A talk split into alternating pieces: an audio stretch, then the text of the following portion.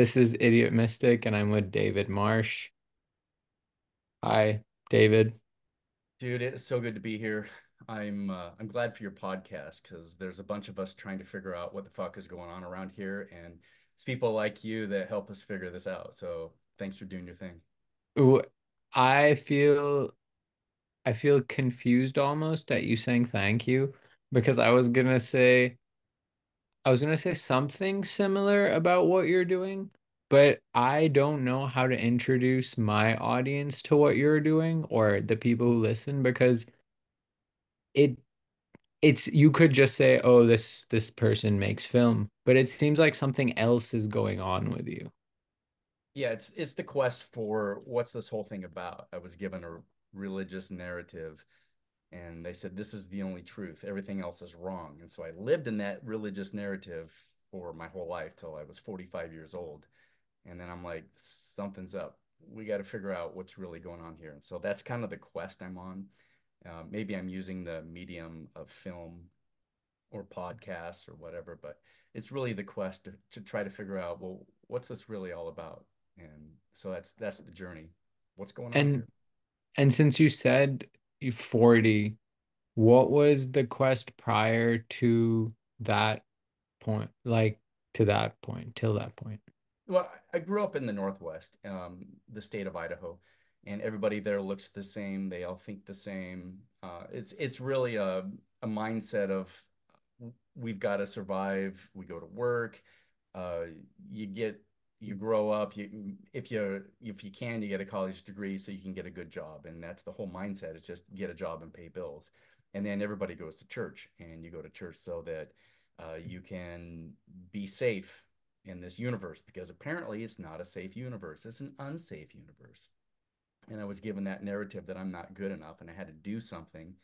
And that Christian narrative is Jesus saves you from your sins because you're unworthy. And so that whole time of growing up, being initiated into this mindset, I thought, well, now that I have said, Dear Jesus, come into my heart and save me, I'm going to be fine. But man, everybody else, they're going to go to hell. So now I got to spend my life trying to keep people from going to hell.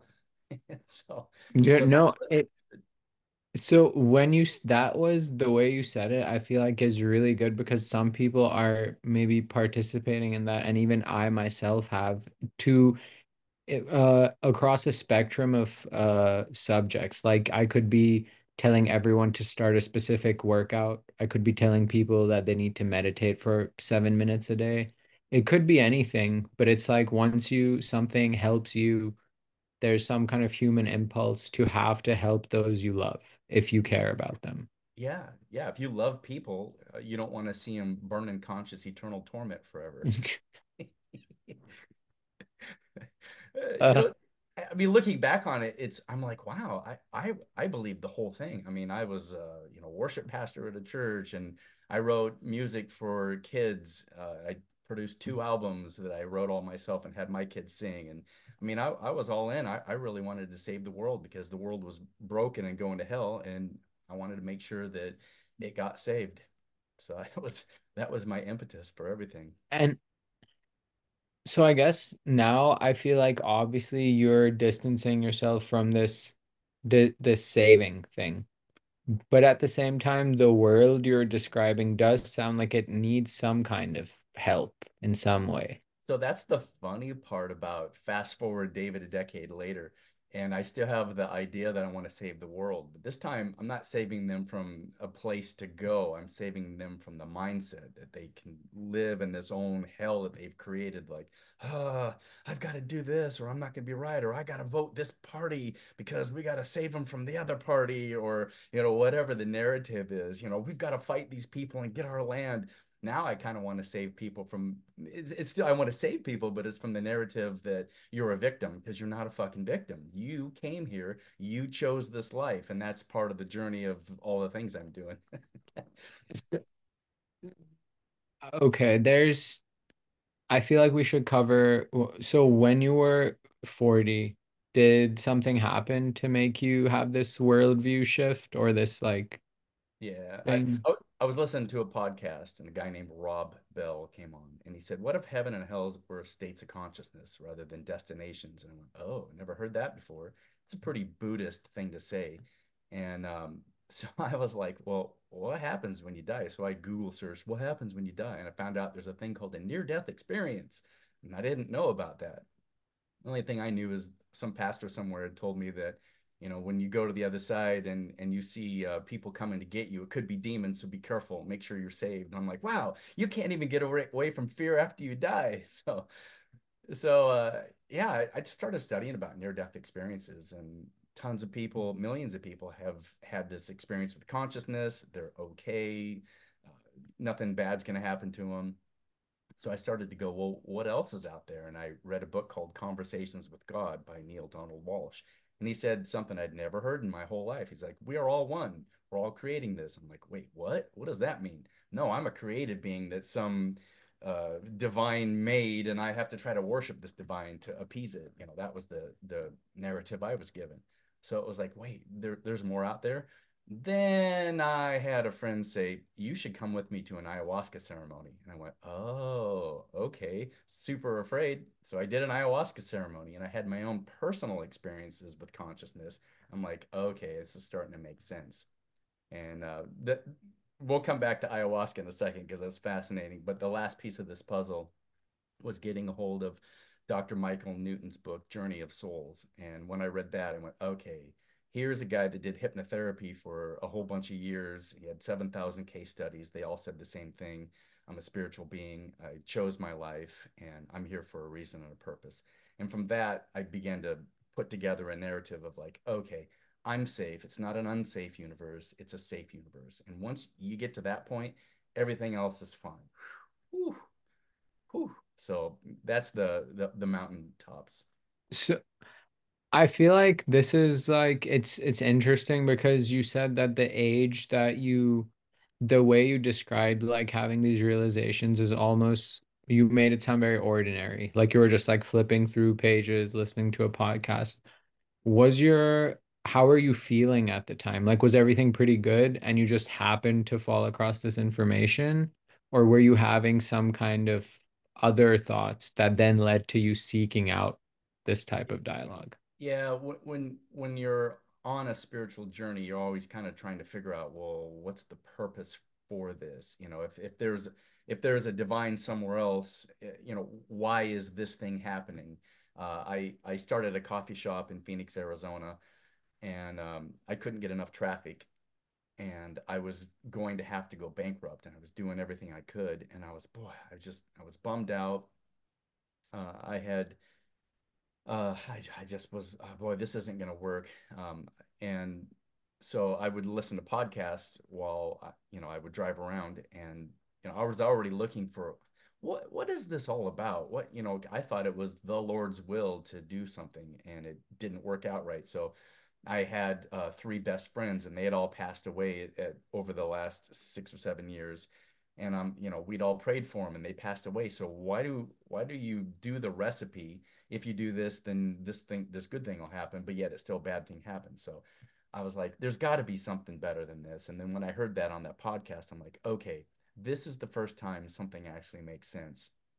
You know I, i'm creating that uh, suffering in my mind. Well how can i get out of that? And so you know you i think when you say what is my purpose? That's the beginning of a spiritual journey. And then I think people that are out there making things, they create portals for other people to step into to transform, whether it's a podcast or a book or, you know, a movie or something.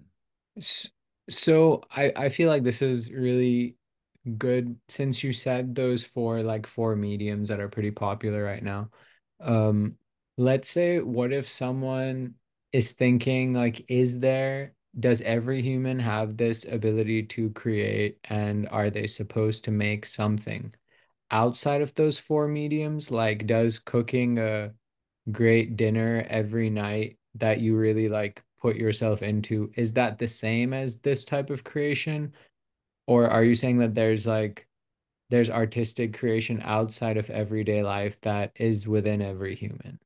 Well i and, think every, everyone's a creator at some level. Some of us are supposed to have these 3D lives where we we're born, we pay bills, and we die, and we need to have that experience through our soul journey. Other people have done that a bunch of times, and they're now uh, a volunteer on this planet that has come here to try to awaken people. And maybe they produce some sort of a, a, an, a work of art that creates questions and helps inspire answers for other people. So I, I think, you know, to answer your question, I, I think everything is creativity. It's just at what level are you able to influence others? Is it just merely to have your own experience, which is completely valid, or is it here to help enact change in the world? And just just adding, your camera went blank, but I can still hear you. Yeah, okay. Weirdly, yours did too. So I don't know what your, yours Uh, went blank, so it might have been a system wide because it, it just did it again. creepy. Yeah, How about now? Uh, it looks good now. I don't know what to tell you. Okay. I can't see you, but let's, I guess let me switch to a different, switch off Wi-Fi and see maybe that helps. Could you try pressing video off and on again? Who knows? Okay, Sorry about that. stop video, start video.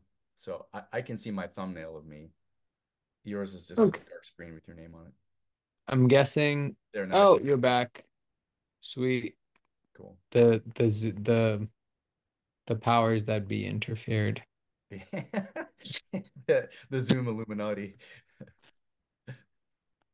I guess that'd be I. Zoominati, wouldn't it? That I feel like there are people who believe that is a specific thing. Like that Zoom must have like some kind of extreme covert monitoring group. Yeah. I mean, it's not out of the realm of possibility, is it?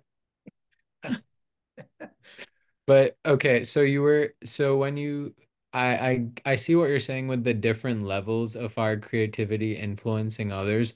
So I guess in this, it sounds like you're it, you have the same perspective I do, or a similar one, that all journeys are equally worthy and valid. But I guess it seems like the the th- purely three-dimensional journey, for lack of a better word, or a life where you don't wonder why am I here? It seems like those ones tend to end in kind of painful circumstances, whether it's emotional or otherwise. It seems like those people don't really get a chance to be who they were, could have been, kind of. Yeah, I mean, this is a pretty heavy energy planet. Um, you know, there's there's a lot of fear on this planet, and a lot of people live in that fear. You know, media monetizes us off of outrage and fear, and a lot of people just that's all they know is they're like, I gotta survive. Uh, I've got to climb the ladder of the corporation. I've got to try to do this. I gotta, you know, get a bigger house, but whatever the thing is, I got to get my kid into the best school. There's a lot of fear-based things um, and I think if you can get out of that and you look at this whole thing, realizing, oh, this is just a big giant game, um, what would happen if I just viewed myself as the observer of this game and rather than got so freaked out and immersed in the game? I can still hear you, by the way. I'm just trying to fix my charger. Sorry. Got it. Okay.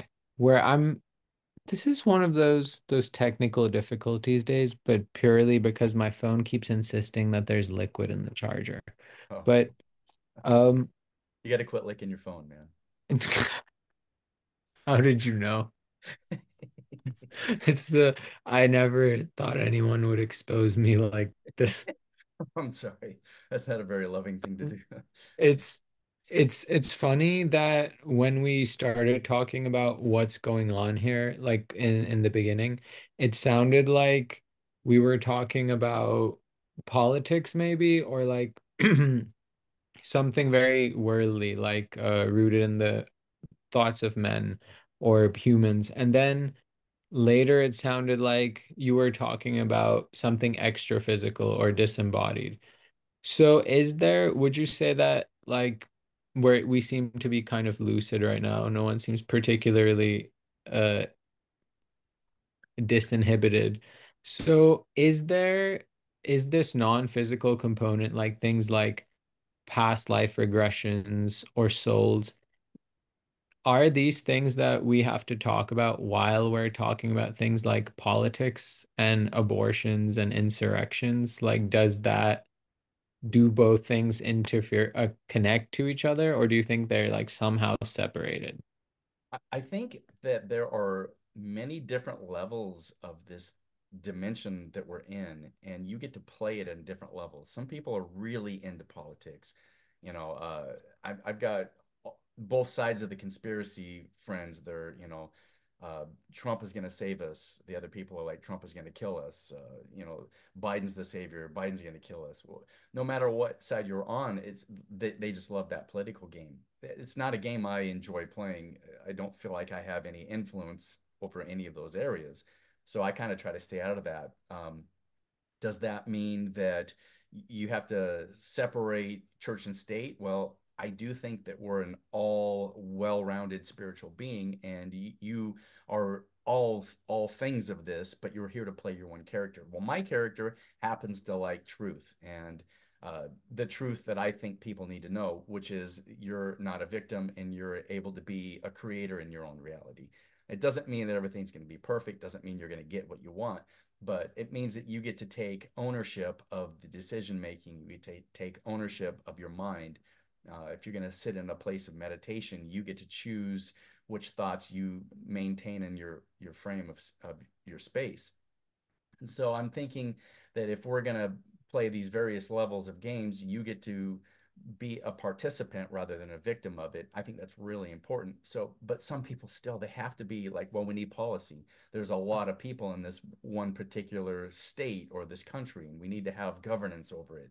So there are things that have to be done. We need to have sanitation. We need to have clean air and clean water. And so all of those things in a municipality are important. So I'm certainly not saying that it's not important. I, I need to eat food every day. I, I, like to shower indoors. So there's things about being a human I, I need to participate in. I can't just disconnect. Um, I, I, I don't want to be one of those people that all I do is like, oh, I got to survive and get money. So I don't want to go on that side of the pendulum.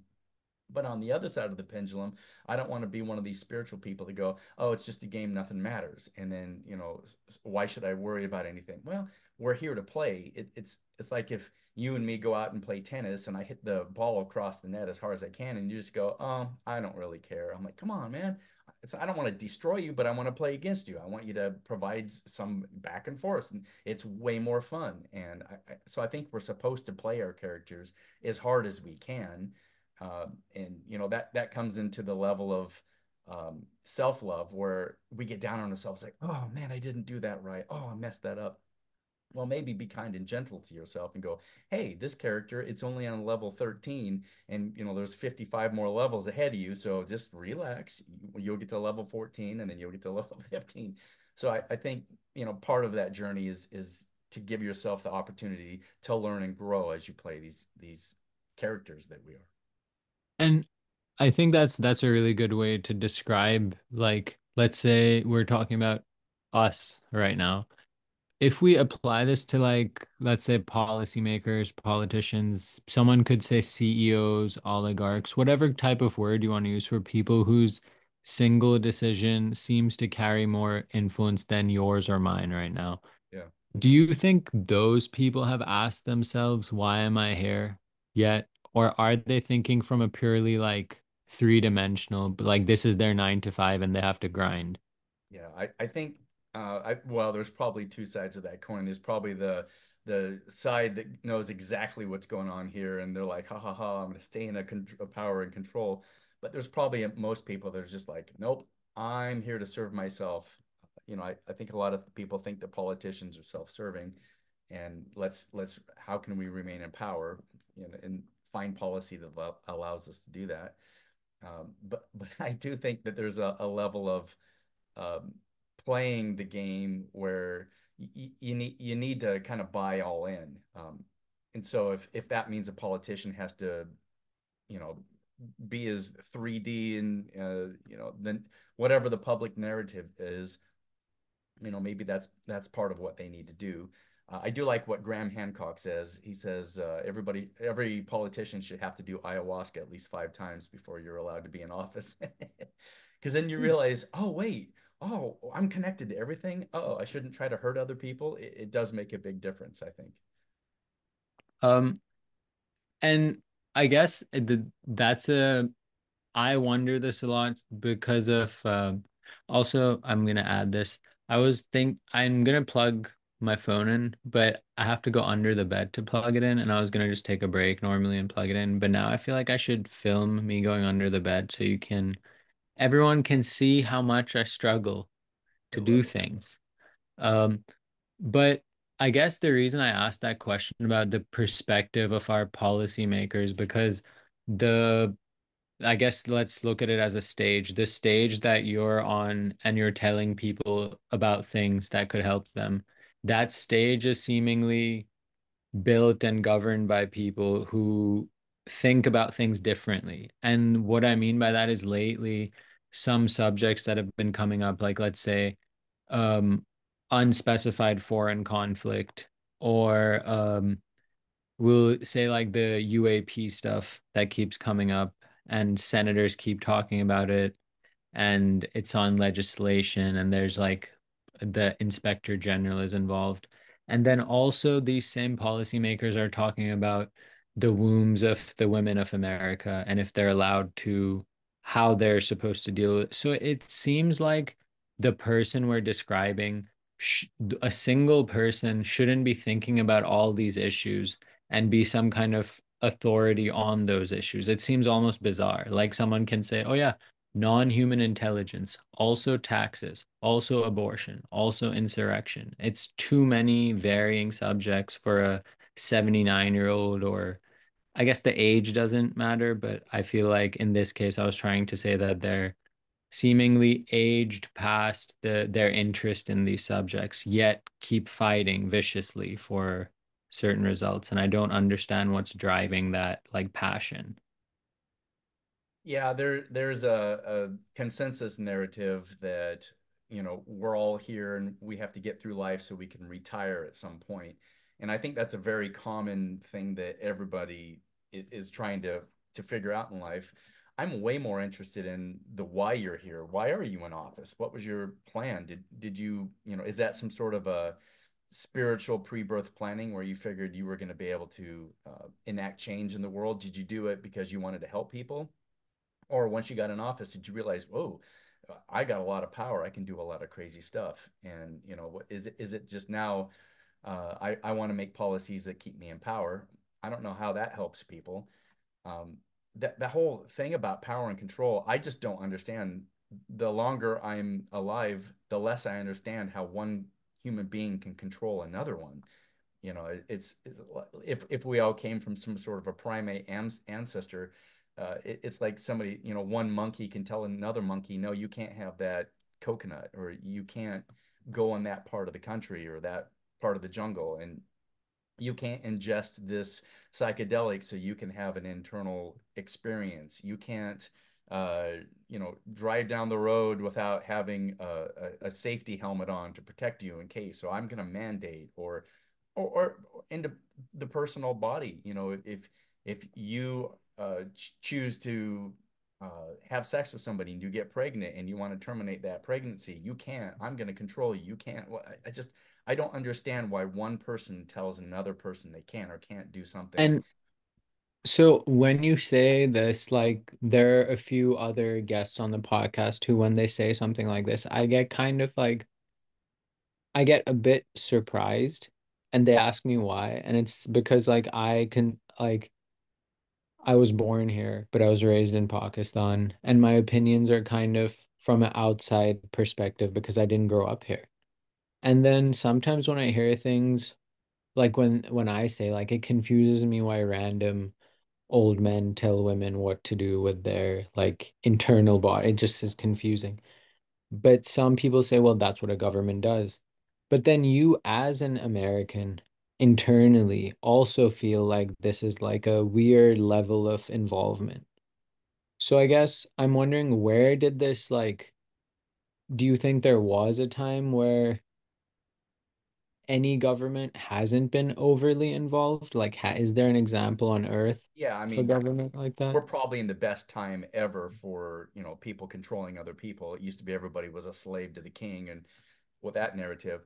I, I think when you have a spiritual awakening, you realize, oh, oh, I'm a spiritual being. And if you have a modality, whether it's meditation or ayahuasca or you know some psilocybin or something that allows you to have a physical experience, you're like, why should I not be able to have that experience? And it starts to confuse you when you realize this is all just a shell game and all these people are just they're just trying to figure out what life is all about either. And and, and I'm certainly not trying to say that we shouldn't have any form of governance. There has to be some policy. If we all drove, the, you know, the wrong way on the road and killed everybody, that certainly wouldn't help. So we have to have some policies, but there are things that certainly need to be looked at. And as you have your spiritual awakening, you're like, wait, why can't I have an ayahuasca ceremony held by a shaman that allows me to have a deep introspective search? You know, why would somebody make that a illegal activity?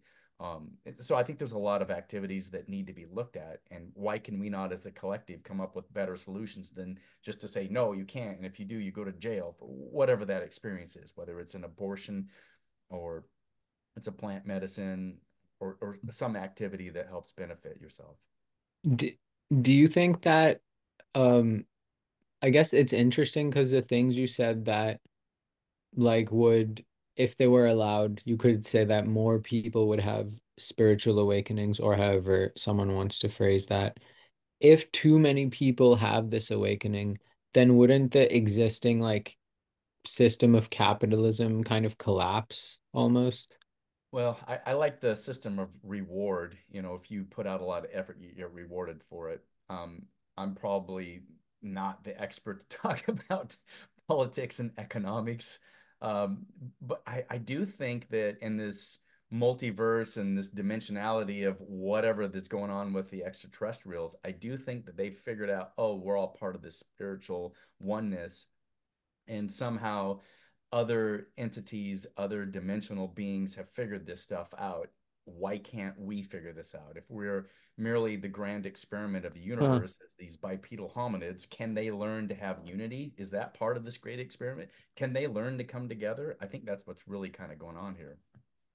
Could you elaborate on that? Do you mean because I've I find that very interesting what you just said. Do you mean that the the NHI are wondering that about us or that are like uh, government or various agencies are like trying to explore consciousness for their own like to well do something with that that's that's certainly something that's out there you know government trying to explore consciousness so they can uh, you know create another form of militarized control um, I, am going to a, a different level. Uh, we all know people that will do channeling and and they you know have they change their voice and they change their appearance and they seem to get information from another source.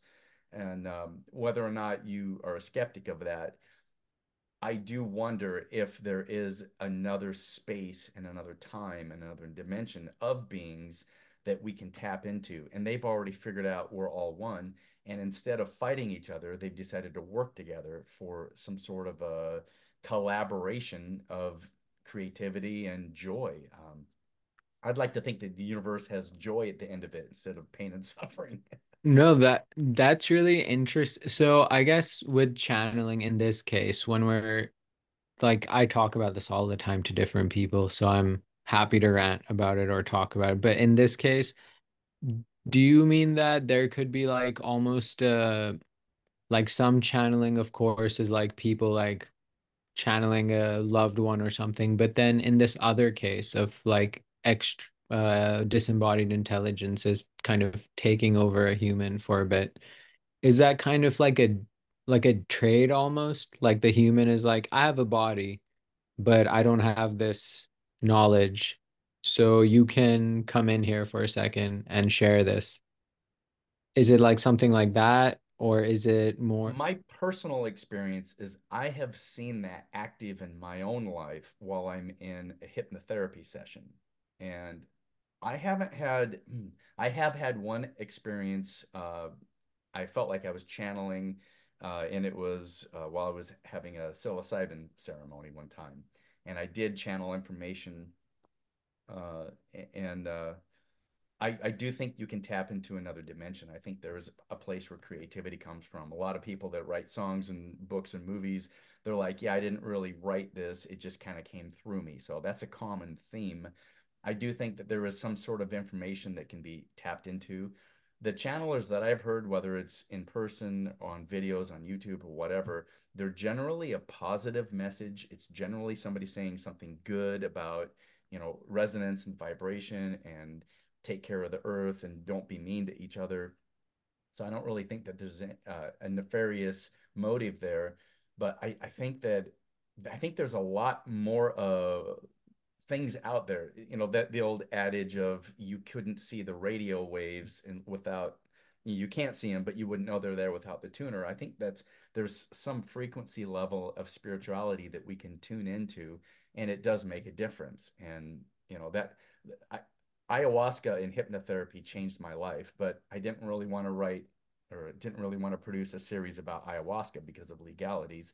So I thought, well, let's do something about hypnotherapy. And that's that deep internal meditative state where people get into and you do actually channel and the answers are within and you get into that space where you're like, oh, I had this question I wrote down, I gave to the facilitator, and here I am answering my own question. So I do think there is a way to get information from some other dimensional source.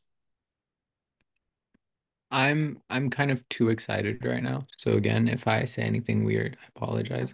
Um, in this moment, I feel like there are like we can either we can I can keep coasting and we're having a very like it's a gradual progression. But I feel like since we're talking about channeling, and I like I've noticed I tend I have a lot of contemporaries who are meditation teachers and channelers, and they're pretty public and prolific and uh, traditionally successful in the commercial sense. And I've noticed that the way that their business model would work is if is under the pretense that everyone can't channel. And I've definitely, so the way you're saying it, definitely like I appreciate the angle you're coming at it from. And I guess even in this moment right now, if what you and I believe is true and someone was leading, reading between the lines, then even us thinking right now is not really us thinking. There's something weird going on that I don't really like I wouldn't ask you to suddenly channel, but I guess I since this is also supposed to like capture your story in the chronological time that we catch you at. How do you feel right now after talking about all that stuff? Did it come from your like a biological storage in your brain, do you think? Or are you like like what does it feel like? I know I know it's very micro or meta, I guess maybe I think even. we're I think we're sponges, and I think we suck in a lot of information, things we read, YouTube videos, podcasts we listen to, and you know, I, I'm I'm active in culture. I want to hear things. I want to learn things. I'm an active seeker, and so I think this is a culmination of a lot of things that people have said, whether I've ingested it through whatever medium form, and I think it creates a synthesis in us. And I've got a unique way that I'm going to bring forth something very much the same as you've got a unique way you're going to bring forth something. And the less we try to be like other people and the more we try to be like ourselves, the better we're going to be able to uh, resonate and and help other people. And you know, I don't want to be a parrot for someone else, but at the same time, if someone's got a really good idea and they're like, "Hey, uh, I I found that if you go over here and instead of going to the right, you go to the left. There's a you know there's something really good there. It's a orange tree, and you can get oranges. Oh, great. Well, I don't have a problem, you know, doing something that someone else did. Uh, but you know, I, I think information is just a synthesis of all the experiences that we've gone through, and then somehow in this collective, we're all moving towards the same direction ultimately. I th I think it's wonderful how you said be yourself and not someone else. But I guess that's a very interesting point because I feel like sometimes today, like my son is 12, and I feel like I I want to say I it was gonna be funny. I was gonna say I feel like you have a bunch of kids, but I I I didn't want to say that because I don't know, but I only have the one. But I guess I guess as from father to father, I guess it's like I'm wondering if if this information that people like, I guess it seems like society values conformity, like in a true, almost earnest sense, like the modern setup of society. If someone can really put aside all their personal stuff, personal stuff, and just work really hard and be super successful, people will actually praise them. Like, be like, oh, wow, you're like, your whole like this is someone I know. Like your whole family died and you stayed in college. Wow. And you work? That's amazing. That's how is that to me, I was feeling horrible for my friend. I was like, you should you should be able to just stay at home and cry for 10 years if you want. Like this is too much. Like, and then so I guess I'm wondering where you think like your viewpoint, where is it taught? Where is it, where are kids taught it's better to be yourself than be like everyone else and be approved of? Well, that's that's uh that's a tough one because I, I think we're kind of raised in a society where you get praised for performance. Um, you know, as I said earlier, I think you should get rewarded for things if you for your effort. And I think you get praised for your effort. Oh, good for you. You have a podcast. You're helping people.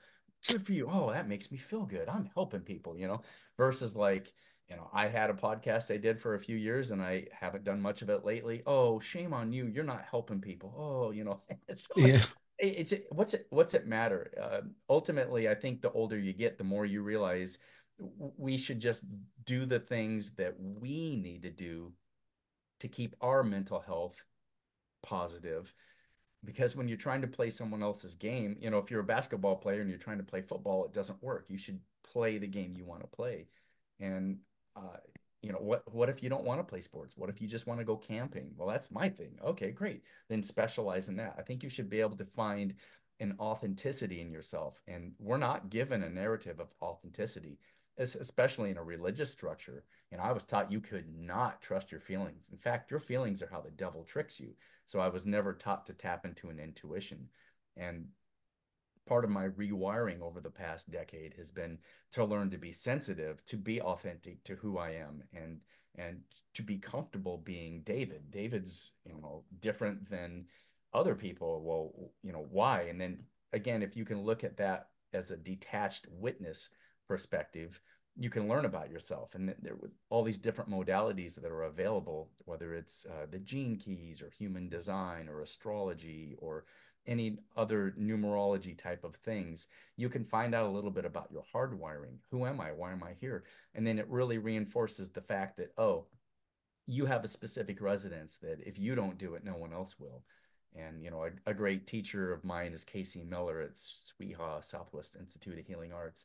And she was the first one that ever told me, she said, the universe will be incomplete if you're not in it. So do your best to be who you are. And I was like, wow, and that you know uh, she she did yoga teacher training and i joined her yoga teacher training class and i, I learned so much and that was part of my understanding you know what what are all how do i assimilate all of these different ideas into what works for me and and i think it's just a holistic way that every experience you have informs your present I I feel like I've been like hammering with questions. So Is another one. But if someone was wondering, like, because I've noticed this a lot, finally, I've actually like noticed that people are triggered sometimes by we are talking about spirituality. We have the privilege of sitting. I'm reclining on a bed. Uh, it's kind of easy for us to talk about this right now. But I guess, do you feel like if someone is, I guess, have you been in a state that's like significantly altered to this level of comfort with yourself? Or have you always been this kind of chill, I guess? Well, um, I've never considered myself a chill person. I'm pretty intense. Uh, but you know what with the Christian narrative, you weren't good enough, and so you always had to try to do better. Whether it was your get up in the morning and and read a, read the Bible and do devotions, uh, make sure you're attending church. If you get a chance to proselytize, you, you always kind of have to make sure that you're doing something to help other people. And as I've deconstructed from that, I realized, oh, the most important thing I can do is just be who I am. And the most important thing I can do is learn to enjoy the ride. And that was the message I got on my first ayahuasca ceremony. After think after that, I kind of mellowed out with trying to be good enough, trying to be good enough. Got to be the good boy. Got to do the right stuff. I got to do the right thing. And I still have that narrative. I still like to, you know, help people out and open the door for somebody. You know, I, I there's a, there's a lot of deconstruction that has to happen after you've given a, been given a certain narrative. Um, but I, I think the more you can take this linear timeline through age, you kind of start to to be a little bit more comfortable with who you are. You know, at 54, I can look back and see a lot of things that I could have done differently now. I choose not to live in regret because that doesn't really serve me. But how can I inform my going forward with where I've been in the past? And that's what I'm trying to do. So if I I guess what would you say and obviously I don't know if this person exists, but if someone is thinking like like that their their trauma or the things that loss anything really has put them in a state where they can't really get to the place where we are right now, which is not a great place. We're just talking on a podcast, which seems like everyone and their uncle and brother and cousin has a podcast. And then that podcast has spin-offs and a sideshow. So yeah, not saying this is a great place, but I'm just saying we're able to speak and I'm happy to hear your story. And I I guess I'm wondering if other people are wondering why is there a way to work out from a place of extreme tension and closed offness to a place where you're discussing things that we are encouraged not to talk about to other people? Like, where would be a place to start coming out of that to get closer to this dialogue? Well, I think the first thing is curiosity. And when you are told something and you're given certainty, you know, the opposite of that is is too scary. No, no, I I was told certainty. If I do this recipe, then this is how I'll bake the cake. And um, you know, what what if you weren't trying to bake a cake? What if it was something different? So I was told that there's there's a certain way to do things, and so now I'm like, wait, what if there's a different way to do things? I, I guess curiosity and opening the door for, well, what if? What if there was a different way to do something? And when I had the first idea that maybe there wasn't an actual destination of a hell that people would go to, well, what if that was just an earth mythology? What if somebody just made that up? Well, I, I was told that the Bible said it's true, so it's true. Well, what if that's not exactly what it was meant? What if it meant something different? So I began to study a bunch of books written by Christians that were questioning these things about the the certain dictated things that people said this this way it's that way when they begin to say well what if it's not that way? And it begins to open the door and then you get to have a new experience. And one of the ayahuasca ceremonies that I had sat in I saw myself in a box and I elbowed a side of the box and the box was made out of cinder block bricks. And I moved one of the bricks and in flooded light. And I was like whoa there's light out there. And so I moved I was sitting uh, kind of uh, cross-legged style. So I stuck one of my legs out and I kicked out another block in front of me, and then some more light came in. So I started hitting the blocks, and the light started streaming in until I broke out of this box, and I realized, oh. And I go, I was in a box of my own beliefs. And once I started kicking those out, I could let the light flood in. And I had to deconstruct from my beliefs. So I had a family member, and I was trying to share this with my family member and I'm like, yeah, what our beliefs, they're they're like keeping us in this dark little little house. And the family member was like, no, I like to be in my little house. I don't want to be scared out there. The world's too big. I'm just gonna stay in my little house. So, you know, some people, uh, I don't know, maybe they're not ready to kick out the blocks. And so it's hard for me to be compassionate about that type of person. But some people need to have a time where they're in their little belief system. I'm right, everybody else is wrong. This is my, maybe that's just a soul journey they need to have. And it's hard for me to accept that because I did not like being in that. Uh, basically, I felt like I was a prisoner in that belief system. I I'm so I'm really intrigued to know what you think about this upcoming year in America.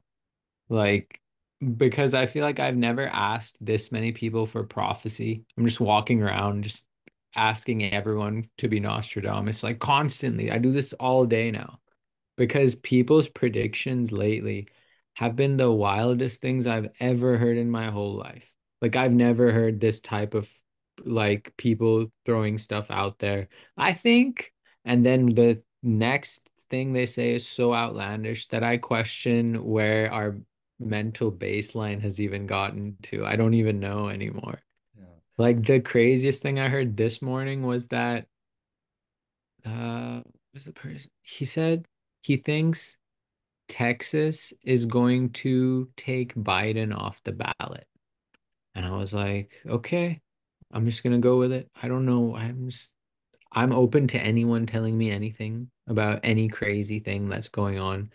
But I guess what do you think is coming up? And I'd say the few things that if you could touch on your intuitive feeling about them, uh, AI, the upcoming elections, and um, I guess we can call it uh, foreign conflict.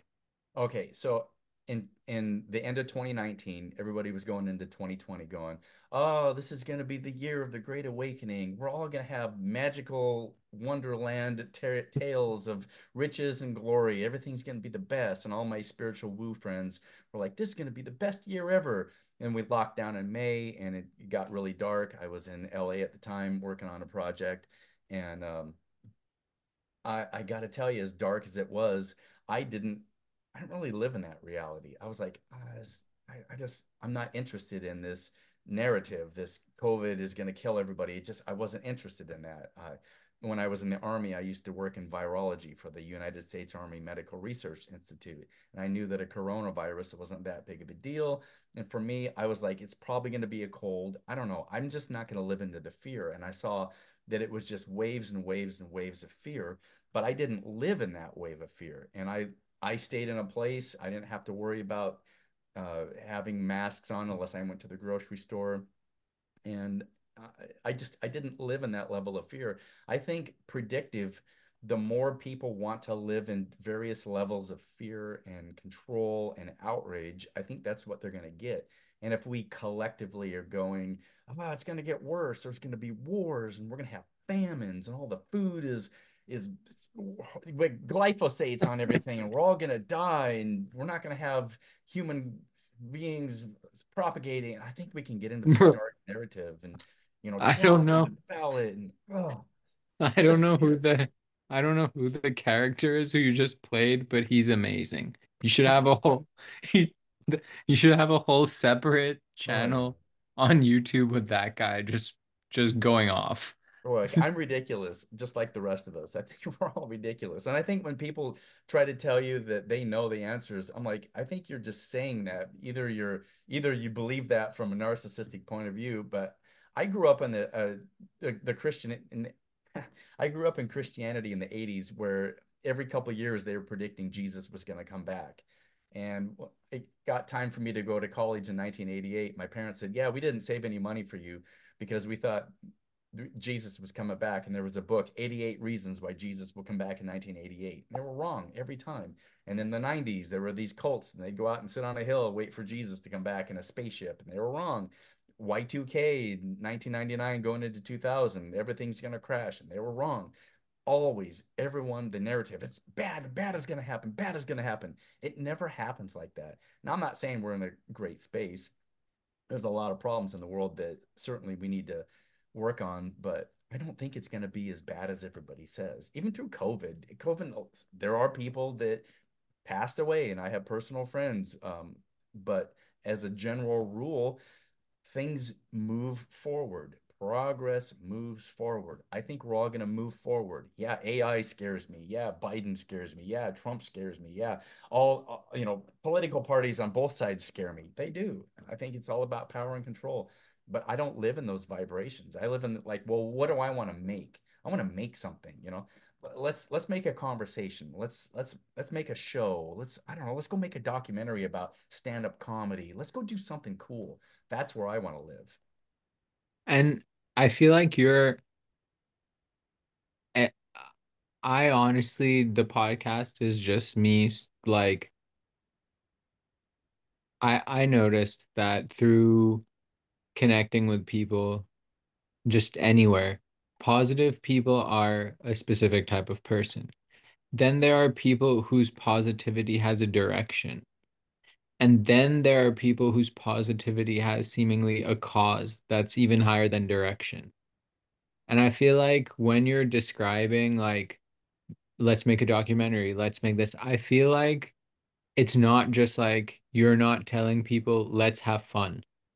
You're not distra you're not telling someone, "Hey, something's important to you, don't stress out. Let's let's go let's smoke this joint real quick and then it's gonna be okay." You're trying I guess I'm wondering for people who want to remove themselves from this vibration, but also some of them feel oppressed or wronged or like um and I feel like this is good because we're it's not live. So if you want me to remove this later, we can this bit. But the last person I talked to was like really passionate about the the January 6th thing in that he didn't like how it was portrayed as an insurrection and I I said, okay, explain this to me. Why wasn't it that? And he said, well, none of them had guns. And I said, mm, interesting point because I've lived, I grew up in Pakistan. There have been coups while I was like going to school. We would see a tank on the street. So that looked a bit more like a takeover. So immediately my brain, this just happened like 12 hours ago, and I was like, wait a minute. Why have I been, I just agree with everything because I don't want to rock the boat publicly. I've been rocking the boat privately. Like groups of 10, I'll go crazy. Groups of 30, I'm really quiet. I'm like, hey, this is yeah like this is too much. I don't know who these people are. Maybe someone works for someone. I don't know. I don't want to say anything crazy. So I guess and there's even some news items that are breaking this week that I don't know if you're comfortable talking about them, but I would like to get your take on why, in a place where I'm supposed to be able to say anything I want that isn't outwardly hateful, um, or like a crime to say, I'm I'm hesitant. I'm even scared to like ask you questions about curiosity and you've like made me feel extra curious and excited about exploring. But then I'm like, wait, can we talk about that? Is that allowed? Have you encountered that or that whole thing, this entire concept? I think we find a way to navigate through life. And for me, I avoid conflict because I just don't see the benefit in it for me getting into an argument with someone. I'm not going to convince them. They're not going to convince me. It's that left right politics. So, how do we navigate? Some people navigate by going, fuck you, I'm right. I'm going to kick everyone's ass and I'm going to ride my Harley right through the, you know, the presidential palace and I'm going to show them that I'm right. And that's how they get through life. Other people like, no, I, I hate that person so bad, but I'm I'm just gonna smile. Oh, I hope you have a, a nice day. And I'm gonna when they're done, I'll talk about them and go, oh, bless their little heart. And you know, that's a, a way to put them down a little bit because I don't want to have I just don't want to have conflict with people. I think most of us are conflict avoidant. Some of us aren't. And the ones that aren't conflict avoidant, I don't know if it's just they don't have the mental acuity to understand that there's different perspectives. I think when somebody thinks that they're completely right and there's no room to challenge their beliefs, that's a scary place to be. I mean, I, I like when I think that I'm completely right about one thing and then somebody else says, oh, that's because you believed this thing. I'm like, wait, what? Years Yeah. ago, I went to a, a conference and this woman said, well, the reason you're saying that is because you're a cisgendered white male. And I was like, wait, what? I am? I don't I don't even know what that means. She goes, Yeah, that's because you have white privilege and white male privilege. And I'm like, well, I do? I didn't even know that was a thing. Tell me more about that. So I had to learn a whole bunch of things. And this was somebody that was um, part of the LGBT community, and I, I and I learned new information from that. I'm like, wow. So on my spiritual journey here, I think I'm this all-loving, all-inclusive individual, and I'm still realizing, well, there's other things that I need to learn on my soul journey. So uh, I don't know. I don't know. I don't know. That's what. That's all I know. you got to keep questioning. I I have I have this is a weird one. Um, I feel like I sh so you mentioned you were in the military. Yes. And without me asking you if you've worked at Area 51, which I won't, I'm not going to say anything silly. I'm going to ask you how you feel about, let's say time travel was a thing and you were suddenly, you were active duty right now. Um, and some of your uh peers were reporting like bizarre things, like sightings of like craft in the sky. Some of them are having like weird hallucinations, seeing creatures. Some of them have shot at said creatures. Some of them have cancer from touching things. And and you're you have none of these experiences, but you're obviously right now you're you're like a, a veteran, but in this time travel situation, you are deployed and these people are telling you this. Would you automatically assume that these people are like going through some form of like PTSD or trauma-based like mental distress? Is that what you think this is? And I'm asking you because you seem like it's I didn't even know you were former military. So it's I like to I've been asking these questions lately because I've noticed that a lot of people like to talk about very crazy things, and I always I'm okay with anyone saying anything. Yeah. But lately I've been noticing that sometimes when people make a claim, instead of people questioning the claim, they question that person's actual mental health and their ability to do their job and their their livelihood is threatened. So I guess how where where what do you feel about that stuff? I, I think the the old David uh, would have thought that, well, the religious David would have thought that that was demons. And you know, if if something like that is affecting a person, it's it's demonic. And so, I don't even know that I'd have a space for that. Um, I literally heard a pastor one time saying that extraterrestrials that are coming to Earth are just demons trying to get into our dimension, and we had to pray pray them away. And so, So, now, so, Wait, just to add to what yeah, you said, you're according to US government officials who are non-military, this has also been the viewpoint of Pentagon high ups in like years 1940 to like the late 90s, that this was like biblical angels and demons. hmm When that's just just wanted to throw that out there. hmm Yeah, that's that's an old narrative. That's an Earth mythology that religion was propagated by. That's where I would have been, uh, you know, 20 years ago. Well, fast forward now, now I think that human beings were most likely put here through extraterrestrial integration. So, you know, now I'd be like, really? Tell me more. What did you see? What did it look like? I want to know about it. You know, I, I want to, did you see a mantis creature hiding up in a tree? I want to know everything about it. Um, since since you're bringing up the creatures, Yeah. I, and people have been saying stories, and the stories are increasing in their frequency to the point that I it was I really would have loved to have just like a straight up UFO high strangeness podcast and talk about fun stuff and not talk about people's moms dying and horrible trauma and like after the podcast have another six hour phone call with them. Like Wow. this is always heavier than like the fun stuff. But lately, I've been noticing that these weird stories are popping up more because when the government starts talking about something and then someone's like, wait, that happened to me too. And they start just blurting out these stories. I've now it's been like two years almost of doing this, and people have said all sorts of things about lights, creatures, voices. things that are happening when they're completely sober. So I guess, do you think that what is the reason that this is popping up so much? Am I inviting it into my life? Or, but I feel like I'm not really directing the narrative of CNN or Fox News with my personal like questions. So, That is a great question. I don't know because I'm always like wondering, I'm looking for the supernatural. You know, I'm always curious by that. As a kid, I loved the idea of doing magic tricks and, you know, being able to have information that somebody else didn't have. And so I was always looking for, well, what if magic was real? You really could make something disappear. I've never had the, an, uh, an extraterrestrial experience. I've never had a near-death experience. I've never had any of that stuff. Um, you know, I've I've had uh, wisdom that I've gotten through plant medicine that was out of that was different than me. So I know that there's something else that I've been communicated with, but I've never had any ET interference.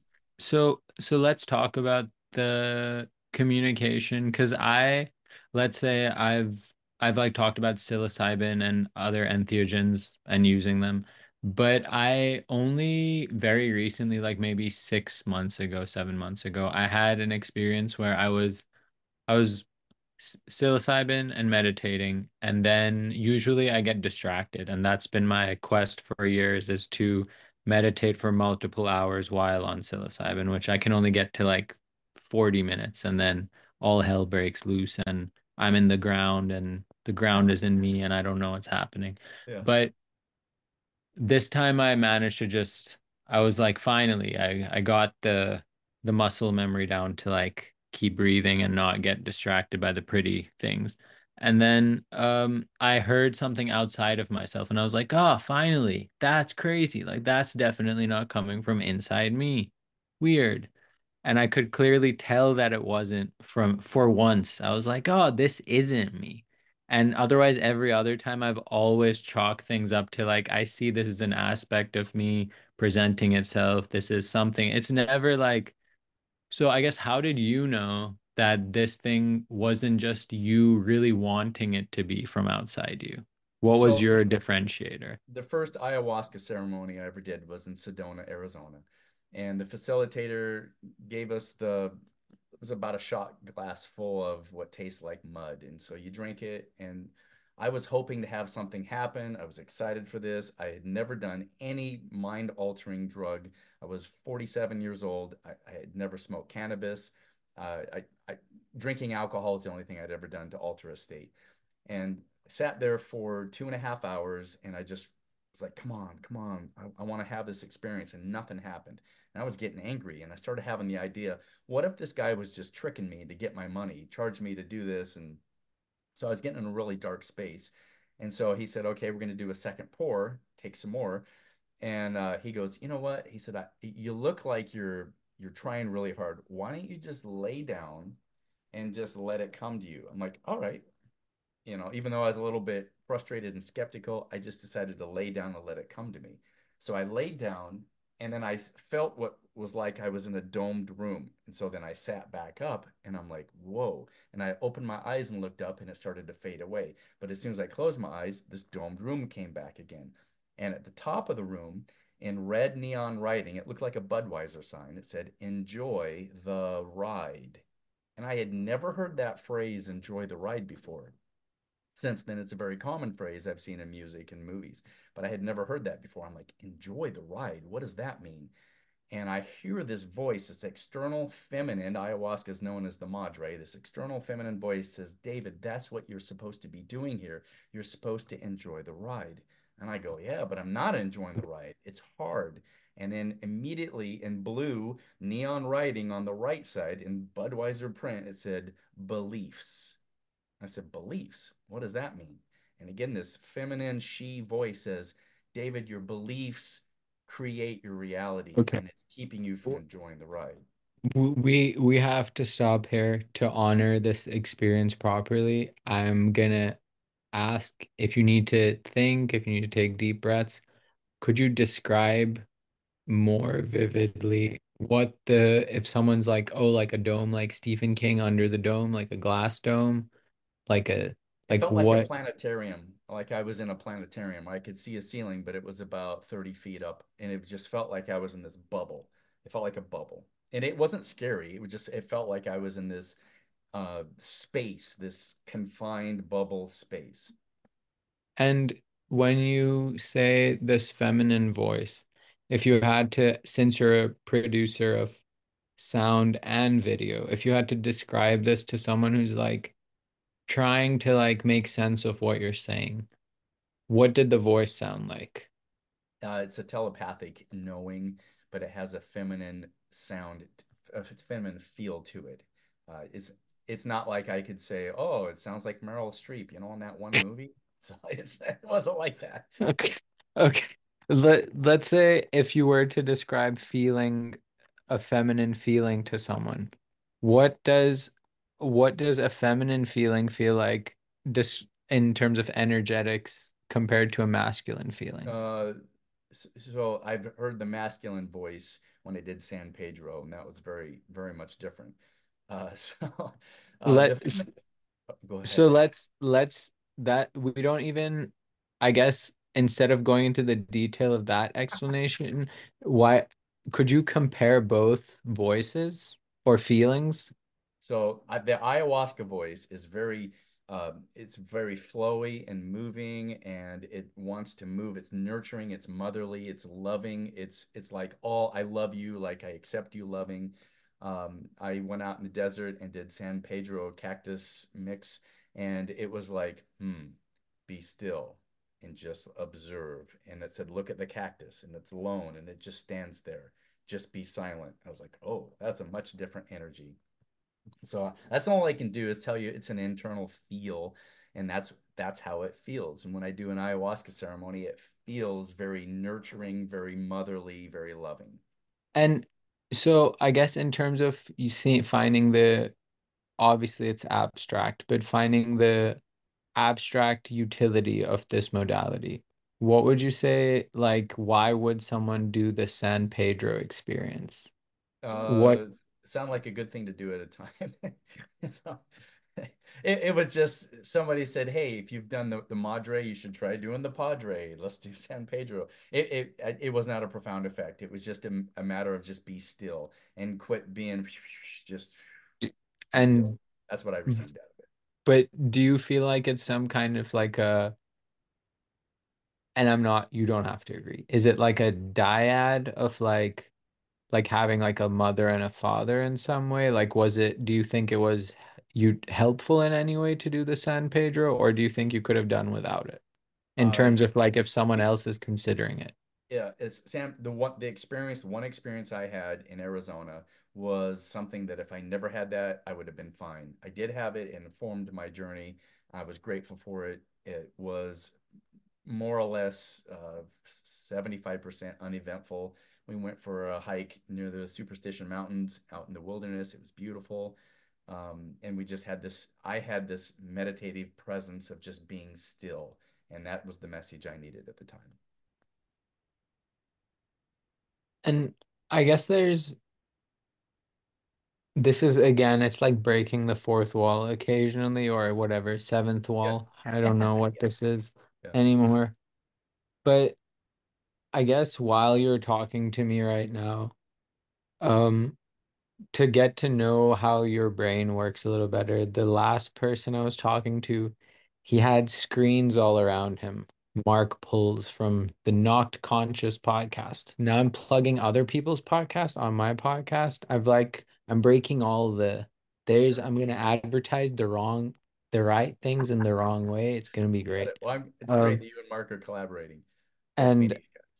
And I'll and then we also obviously have to plug everything that you're working on, but way later. But anyway, moving. So Yeah. he was surrounded by screens, and he said that he like often has two or three streams playing at once, and if something catches his ear, he'll stop the other two and pull information from the one. I was fascinated by that because like I do something similar. Like I'll have be reading a book, but also have like someone's podcast on and somehow go between the two and that affects my output for the day in some way. I don't know what happens. but then I'm also praying and meditating. So nothing actually, I don't know what the method is. But in your case, like right now, are you pretty much only thinking about what I'm saying, or do you have secondary, third thoughts? Are you like thinking about something coming up later in the day as Well, well? I think that's two different things because we're, we've always got multiple narratives. I'm sure you've had an experience of speaking while you've got another thought going on. You know, for me as a musician, I've always got a song on the top of my head. Sometimes it's way up there. Uh, but taking in different things, I mean, I used to love Star Trek The Next Generation, and Data could do that, where he had 50 different things going at the same time. I'm a I'm a unitasker, man. I, I like to do one thing. When I'm editing video, if there's a podcast on, I'm like, whoa, I am not able to listen to this. So I do find it difficult to drive without having a podcast because I go, oh, that's the time where I can uh, ingest some other ideas or thoughts or creativity or have a conversation. I, I do like um, if I walk the family dog around the the park, you know, I'll I'll put in a podcast. So, but I, I can't just I, I can't sit still and have a podcast go. I just can't do it. Uh, I'll I'll uh, I'll listen to a video or a podcast or something occasionally if I'm like ah just before I go to bed I'll listen to that. I like content. Uh, I think it informs us. I think there's so much out there that, that, that you there's so much. I mean, we don't ever have enough time to take everything in but I, I, I just kind of I, I think it's about for me finding well what's my focus point right now and I, I would not be a very successful person with multiple things coming in my ears trying to separate them out. That wouldn't work for me. So, so then, like, let's say after let's say your day to day, are you right now, are you driven by like feeling to feeling? Like, are you like, oh, this morning I woke up and I feel a little frazzled. I need to do breath work. I can't go on with the day. Or are you more, do you manage to push through and then the you make adjustments according to your feelings? I guess I'm looking for more micro scale, like how you run your avatar and maybe I can I can copy some stuff, download Yeah. some Well, some um, tips. I'm self-employed, so the only way I create income is finding a project somebody wants uh, some video production for, or I create something that I can monetize off of. However, I do that. So I'll get up in the morning and I'll think, what can I do to help market my product or my service? Or what is a project somebody's already asked me to complete? And when I get that done, then I have capacity for more. So I don't like to just waste my time. I like to use my time as judiciously as possible. Um, I, I sit in this editing room and I work on a project. I have a couple dumbbells next to me and I have to do some curls so I can keep my body going because I get I get really sedentary. Uh, so I, I've got to I've got to how do I feel? Well, this morning I didn't feel great, so I slept slept in a little bit longer, put on something on YouTube and watched a video a friend of mine that was on another video podcast, and I was like, oh, that's really cool. And then I was like, okay, I got to do some stuff. So I'm working on a project, and that's what I did. And now, when you and I were going to meet up, and you're like, hey, I need a few more minutes, no problem. I was working on my thing. So I, I don't know. It's just what needs to be done. I also have to have time for uh, recreation. And so uh, I'll, I'll go to a comedy show on the weekend, or I'll go out with uh, a female friend of mine and enjoy her company, or there has to be something that I do that brings me joy. Because if it's just all like you just work and you work and you work, well, what's the point? Because again, enjoy the ride, David. You're here to enjoy the ride. So I've got to I got to mix in play. I got to mix in things that I like to do. And so that's I don't know. That's that's how I live my life. Uh, no, that's I think that was like I'm gonna ask an oddly specific question for people who are in the the field of like making video in any way, like producing and just full on because now there's if you define someone by one role, usually it's like one person who can do 19 things, and I feel weird saying Yeah, that.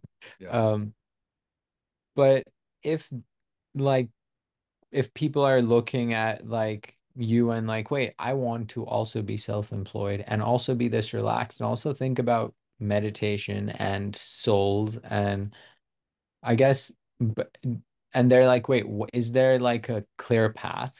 And can I pursue my desire to create exciting film and also not lose everything that I have? Like, is there's would do you have any like advice for some? This is very specific. Yeah, I don't have a clear pathway. Uh, everybody's going to find their own way. Uh, you know, I've been doing gig work for a while. Uh, when I was in Washington State, I had a business where I installed underground sprinkler systems, and I grew that business. And then at some point, I was like, well, I want to work into music and scripting, and I don't, I don't even know what I want to do, but it has to do something with the creative process.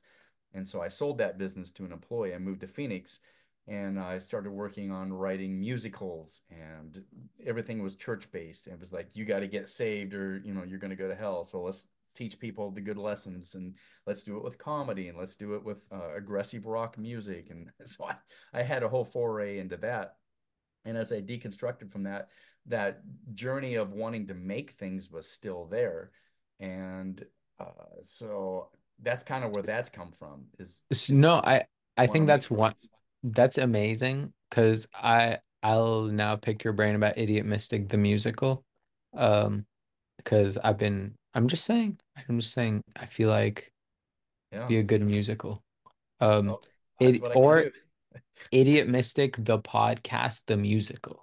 uh-huh yeah yeah That's even but but anyway, um, I like how.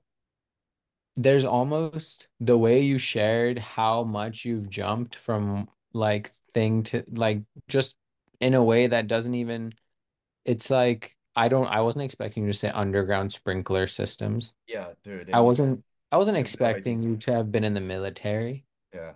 I so this life story that you're describing it if we wrote it down, it would sound like we're writing like a funny person who's like just this person couldn't exist because you can't possibly leave so many boxes and enter and not like break the the bound the confines of one field and go into another and not have that that identity carry with you. So like is there a reason that you're able to go from one thing to the other and seemingly not be like drastically held back to your previous identity or Mm, previous yeah, I state?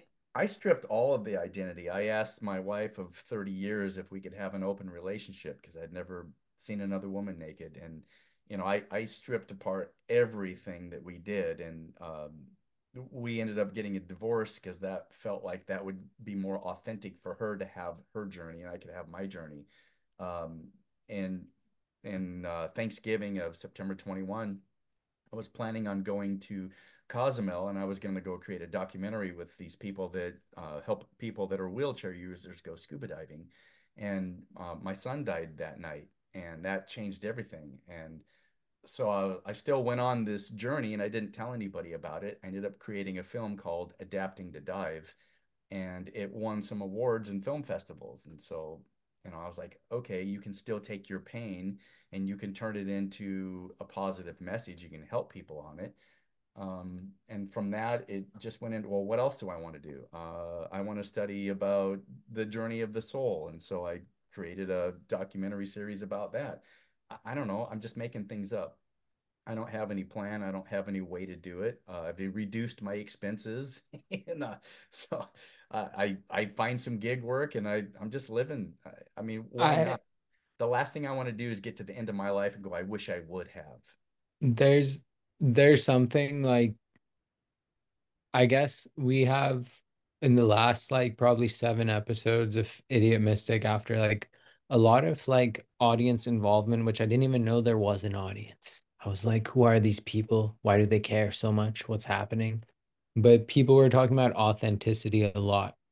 And some people are of the opinion that no podcast can be authentic because it is a form of entertainment and it's not an authentic a vehicle for authenticity. Let me see what they created. And And I guess in this moment, I just I feel like you were being real. And then because of my questions, if I'm not real, then I'll be being someone else. And I want you to know who I am. So when you said so cat, you said it, you said that night my son died. I don't know how to process that. Like I read this earlier when I was reading about you and other things you had done in the film, but my son has been like my whole life since I was nine. I found out he I was he was being born when I was 19 and I'm 32 now. So it's been everything. I've not done anything except be a father. And I I didn't know how to bring that up, but I feel like for the audience who's like wondering where you're speaking from or what level of like how hard is this guy? What has he been through? Like someone's probably beating their chest, like, yeah, you're trying to tell me to meditate or introspect, but like these guys haven't been through anything. So I guess is that the most significant thing that has ever happened to you?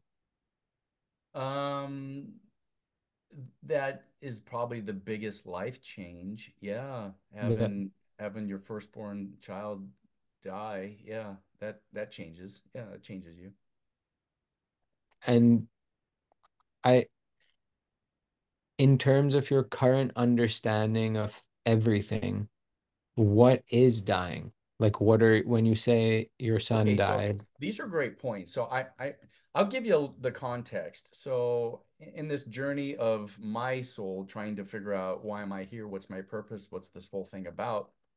After I learned about Dr. Michael Newton's book Journey of Souls, I sought my own session and I met with Gila Fergum uh, pardon me, Gila Kedem Ferguson, and she's in Chandler, Arizona. And I was like, Gila, I need to have my own Life Between Lives hypnotherapy session. And in that session, she says, What do you see? I said, Well, I'm on this platform. It looks like I'm I'm in outer space. And I see this light, and it looks, I don't know why, but the number was seven miles away. I saw this white light, had a leather jacket on, and was riding a Harley Davidson, and it was surrounded by other white lights. And immediately it turned in a, it, it was going around to different other white lights. And then it turned around and looked at me. And I looked at him, and it was my son, who at the time uh, he was an active heroin user. He had, had been, he was a 10 year journey of being a heroin user. And he, uh, he did that because he enjoyed it. He explained to me many times. It just made him, he just loved the way it made him feel. And, you know, I, I'm going to continue the story. So I'm in this hypnotherapy session. I see my son, and immediately he's right in front of me. And I said, What are you doing? He says, I'm going to different soul groups and I'm trying to find someone that has enough courage to be my father in my next lifetime because I need to have a hard journey. And so I said, Oh, and he says, Will you be my father in my next journey? And I'm like, Oh, and I see 65% of my energy is going to be gone. I go, Okay, well, 65% of my energy will be gone. It's going to be it's going to be heavy on me, but I can do it. And immediately to my right, I saw this angelic figure, and it was the face of my daughter. And she said, Will you be my father in my next life? He and I have a karmic journey we need to go on. And I went, Oh, and whew, my tank was on empty. And I go, You're going to use all my energy. And so I said, Yeah. And my wife suddenly came from a different dimensional universe. And she says, I will help you support these these souls on this journey. And I'm like, okay. So again, I'm seeing this vivid, uh, it's like seeing this vivid daydream and I can describe it. I'm talking out loud to the hypnotherapist. I'm telling her everything I see. And, and she goes, what happens next? And I go, oh, this little light comes. It's like a little firefly and it zips up and down and it circles around and it lands and bring. And it's my third child. And he says, will you be my father in my next lifetime? Because I'd like to come in in this lifetime with these other two. And I said, oh, I can't. I don't have enough energy. And he says, Oh, I'm not going to take your energy. I'm going to give you energy. And I was like, Oh, and to this day, he's he's the the son that gives me, you know, you're doing great, Dad. I love you so much. And he's always such a joy. So fast forward in time, and my eldest son, Tyler, uh, he had a drug overdose. And this uh, in uh, uh, three months later, after I had that hypnotherapy session, he had a drug overdose, and I did CPR on him. Paramedics were called. They were able to revive him, and we went through the next few years going up and down treatment facilities, whether or not he was going to make it and live with us and then being a user and you need some help and how can we help you and whatever. So finally, and uh, it was the summer of the fall of 2021, he went to a facility and he was clean, he was sober. They let him volunteer there. They gave him room and board. And then they got to the point where they said, You're doing so well, we're going to have you come on board and be a paid staff member. And not, I think it was that weekend somebody offered him heroin and he went right back into that lifestyle. He overdosed two times, came and saw us on Thanksgiving night. Uh, we didn't know this until later. And then Thanksgiving night, he overdosed himself. And uh, his little brother came upstairs and got us. And I said, you know, oh no. And I went down there, and this time he didn't have any color in his face. He must have been there for a little bit. His body was still warm. I did CPR, did chest compressions. We got his heart to start back up, but uh, the blood had stopped to his brain. And so uh, after a couple days of testing, all day Friday, all day Saturday, they said uh, he's brain dead. So you know, even though the heart is functioning, it, there's there's no one there. And uh, my wife of 30 years, his mother Gail, said, I can hear over my right shoulder. I keep hearing, Mom, I'm not in there. Mom, I'm not in there. It's okay. And so the four of the family, the four of us stood around his sister, his brother, his mom, and myself. And we stood around his bed with tears and we said, We release you. You're going to the light.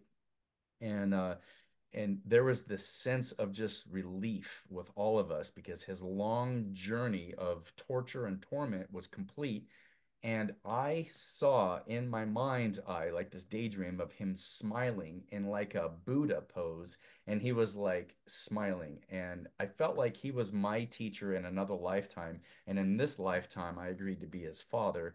And and I do think that his consciousness probably probably got outside of the body and looked down and went, oh fuck i overdosed this time this one's for real and you know i've heard so many near death accounts that i do think that consciousness continues on and i do think he probably you know realized what had happened but uh, he's on the other side of whatever this veil is and I, I don't live in a a sadness or a grief obviously i i can cry at any point in time but i, I don't like oh, I i think he's still it on the other side so I have two questions. Was this this event all in Arizona? Like this whole thing? yes Okay, because I guess I've lost a few friends to this.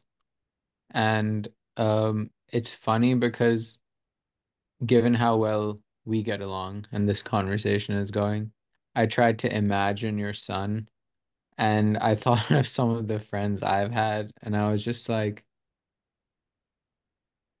it's a s- strange feeling that like the what you just described is more what life is like than the rest of our conversation. yeah yeah And th- I guess that's why sometimes like even even the fact that we're I meant asked if this was in Arizona and that similar fates have befallen like girls, boys, daughters, sons. I guess I have to ask you like if you were being like as real as possible with with how you feel about uh the beginning of addiction, not the nature of addiction, not about about things that like because obviously I feel like there's a lot of villainizing, like the way you talked about your son, a lot of people who have children who are dealing with that, or in my case, when I was dealing with opioid addiction. I had a falling out with my family essentially, almost lost everything and everyone. I was 140 pounds. And the crazy thing is, all of these were prescribed by doctors. And I was just like, what's going on, guys? Why am I so skinny? They're like, wait, you, ha you have an overlapping prescription. Sorry about that. oh We didn't see that. And hmm I was like, oh, what's an overlapping prescription? They're like, it's been known to happen because CVS and Walgreens don't communicate that well. I'm like, oh, cool. Hmm But I guess, did you know, did were you, what was, what does a life like that feel like while it's happening? Because I feel like it's hard to to communicate to people who don't know what dealing with someone who's suffering like that especially if you love them and they love you and there's this like it's just it seems like it requires some kind of superlative adjectives or descriptors that are non non prosaic like it's not a normal thing to deal with it's not a natural human condition seemingly because it's the hard. sub You, you love someone so much. Um, you know, when you see their physical body decline, you see their mental abilities decline. Um, it, it's it's hard. Uh, I did get to the point where I was like, okay, if you're going to be a heroin user, um, you know, I, I guess ultimately I want you to be safe and I don't want you to die in the back of an alley somewhere. And so, you know, I let him live in the house where we lived and we got along. There were times where he would nod off and he was using, then there would be times where we'd be watching something funny on television and we'd spend time together. Um, yeah, I, I just saw it as self-abusive. So I used to say, I feel like you're hitting your hand with a hammer. And I'm like, your hand is bleeding. Why don't you stop hitting your hand with the hammer? And then he was like, oh, it doesn't hurt that much. But then I'd see the the after sickness. Um, yeah, I, I, it was really hard. Uh, I guess on the spiritual journey, the way I was able to contextualize it is I had this inner experience three years before that informed me that this was a journey he needed to go on for him. And my only role was to have enough courage to be his father. And and started, go ahead. I I feel like that I guess and I guess this is a bit where I feel scared asking, but do you if someone and this isn't to hear the narrative, like we're not we're not trying to hear the story in a weird way, but I do you know how because I guess in, you've mentioned your Christian leanings, your upbringing, your family life at that point. So how would something so dark, how did something so dark find its way into your child's life, which I literally I feel your love for your son. So it's weird. I feel it in my face. I feel Mhm. like happy. Actually, it's weird. Yeah. Yeah, we went to all of his little league games. Uh, I put him in little guy wrestling when he was five. He ended up being an award-winning wrestler. Uh, he went to Deer Valley High School in Phoenix, and you know he he was going to go to state, but then he got uh, an injury and he couldn't do it.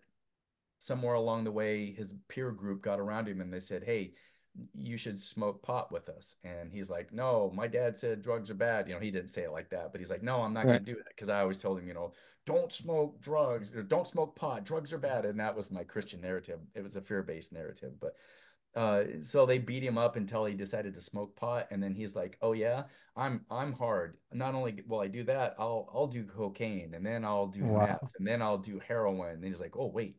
Then the other guys are like, "Wait, we're smoking weed. What are you doing?" He's like, "Yeah, I'm doing black tar heroin because I'm gonna show you how tough I am." So that that's what he did, and he he just wanted to be the It's toughest badass out there. but I guess I feel I was gonna say this earlier and I felt stupid saying it because like I people are like, "Oh, you look like you got out on the good side of addiction." But it's funny because that's the whole like right now I'm laying in a bed doing the podcast because sitting on a chair hurts too much because my spine is messed up from my entire professional fight career, which was fueled by various pain relief when when you have like the whole thing was about being a tough guy. And people don't realize what a little boy trying to be tough, where they can end up and what kind of strange twisted road they can end up. And all that happened was uh, a young human tried to ach go through the rite of passage that has been taken away from us. So then, like, I guess, how do you feel about in, in terms of other kids today? Do you feel like there is like a some kind of shift in toxic masculinity, or do you think it's harder out there for kids right now? Well, I think that Just everybody has to have a little adversity to overcome, and it kind of tempers us and makes us a little hardened and able to deal with life. And um, you know, my kid had uh, chores to do. We we owned a horse boarding stable, and we had to load hay, and we had to feed animals, and you know, so I, he had things to do. He also had a sense of uh, he had his own room, and he had accolades and trophies that he'd won Um, he was supported. He had a strong family. He had a strong, well, we were we were in that Christian narrative, and so there was a strong community of friends.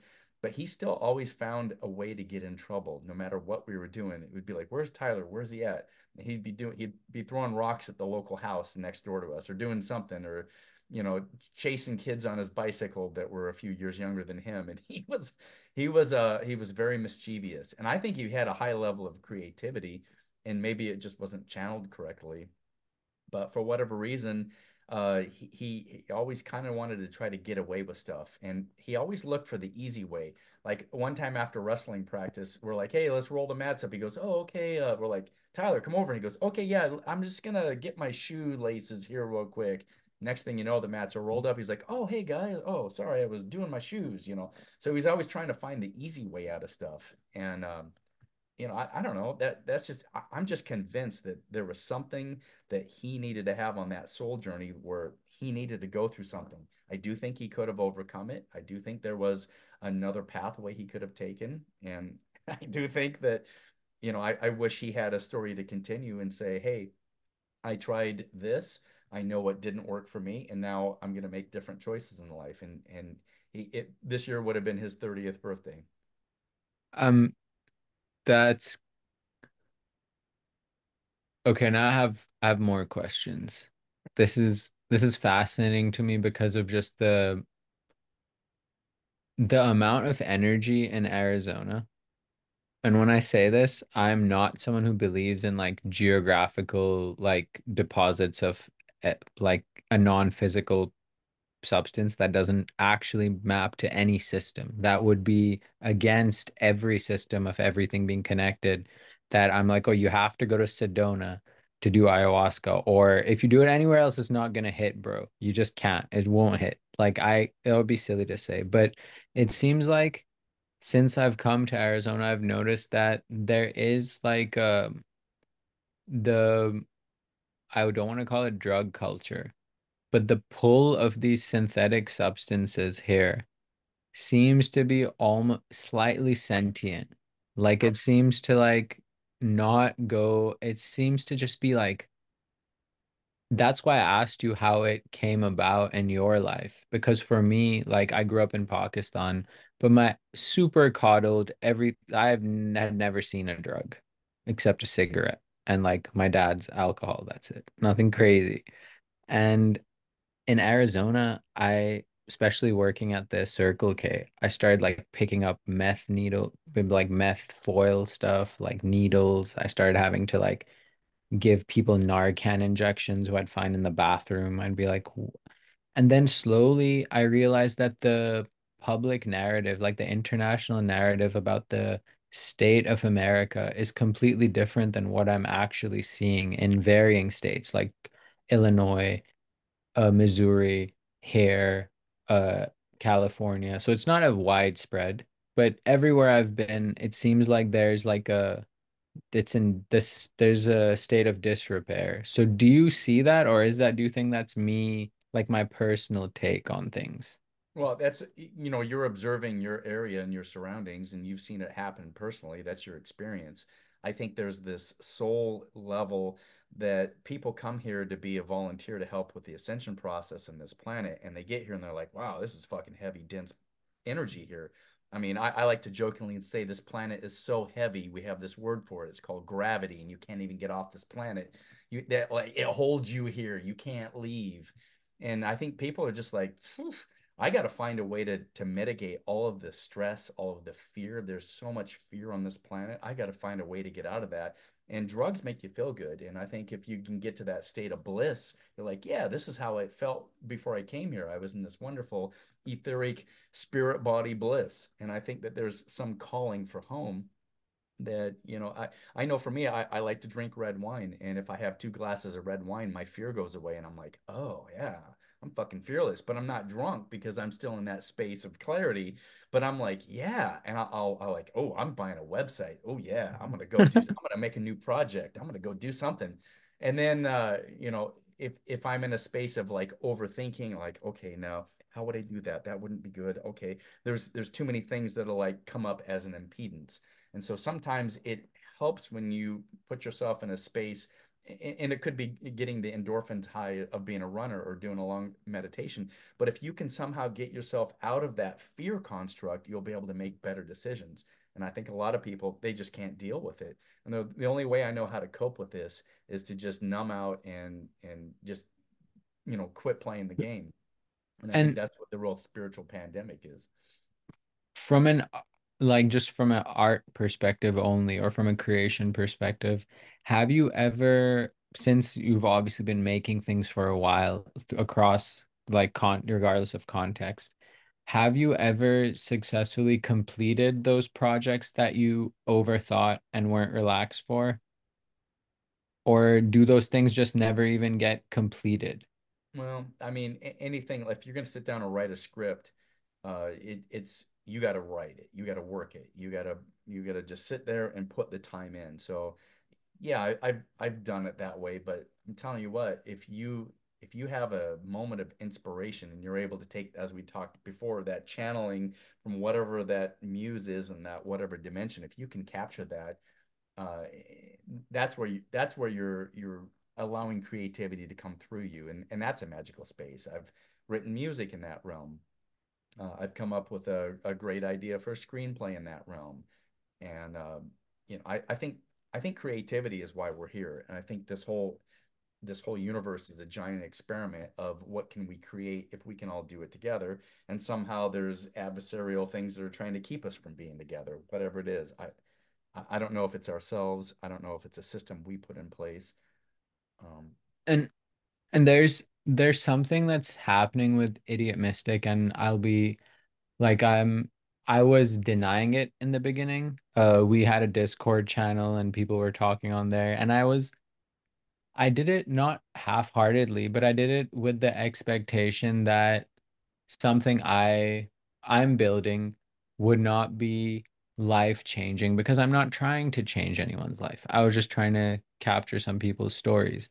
capture But moments then. Yeah. yes, but slowly from them connecting and talking, we've some things happen and our brains and our lives have started to overlap in a way that's like it was get it was problematic to not discuss because otherwise it would just seem like we're all copying each other and becoming some type of hive mind of people.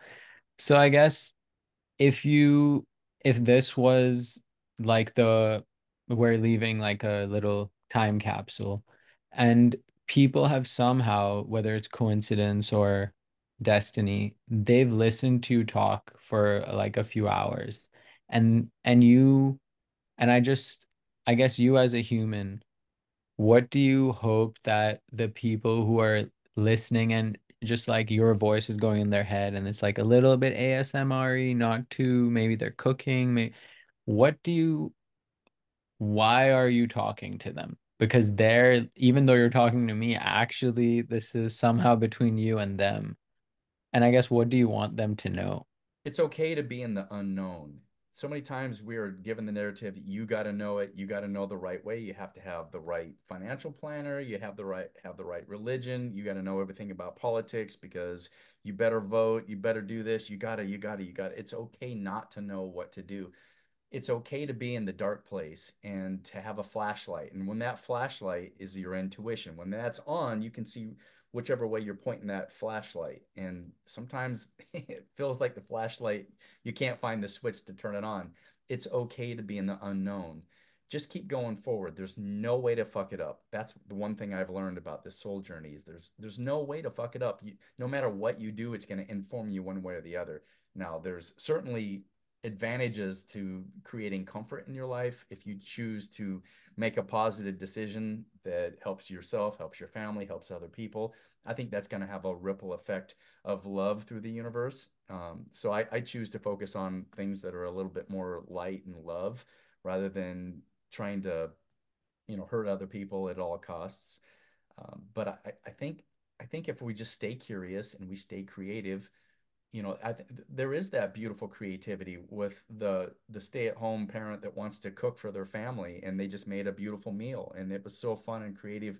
And then they get the joy of having their family go, "Wow, thank you for this meal." They didn't have to have the movie or the book or the podcast and just stay in that creative space and stay in the it's okay not to know what's next. Because if you knew what was next, it, it, it wouldn't be a game. It wouldn't you know, if, if I knew the end of the game, I know 100% our team is going to win because I've already seen it, but I've still got to, you know, shoot this goal or whatever the thing is. It wouldn't be as much fun as if, like, oh, what's going to happen next? Will he make the field goal? Is it going to go in? And I think the unknown is where the joy is. And and if someone said to you like the unknown is is terrifying me. Like literally right now, you saying this, it makes me want to jump out. of- Like someone says that you are actually crazy and you're someone who like you probably like bungee jumping and skydiving. What would you tell this person on how to approach the unknown? Because like again, like where would they come at it from? I feel like a lot of struggle that we have mentally. I know I struggle mentally with depression because I don't know. I don't have certainty. Am I going to be able to pay my bills? Am I going to be able to go on this adventure, this trip, or do this thing or create something? Is anybody going to care about anything I ever make? Am I going to make it? Am I ever going to have a retirement account? I'm 54 years old. I, I what what the fuck am I doing with my life? Is it ever going to work out? So I have to encourage myself by saying, you know what? It's okay not to know because that's the reason I came here. If there's one thing I, I I've learned about is the soul journey. That's the reason we come here. It's only for a soul journey. And the more certainty I try to get, the more I go back into that religious mindset that if I do this, then the recipe says it'll turn out perfect for me. And that's not joyful. That's just being a robot. And I don't want to live like that. No, I I feel like I needed to I am so happy that you you exist, firstly. Very hyped. I'm I'm super hyped. So, my other question is like, I guess while capturing your in this the Chronicle of David Marsh, after all the stuff that's happened and where you're at now, it would be it would be easy to kind of like have have fun and but simple fun. But you seem to be having very complicated fun that serves others also.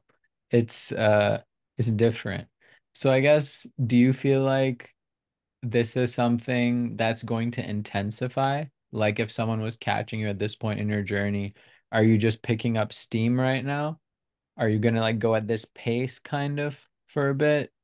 Well, Because it seems like it some somebody just asked me, "What's next for you? What are you doing next?" I'm like, "I don't know. I did this ama amazing project. 23 was a great year, 22 and 23. I don't know what's on for 24. I've got some ideas.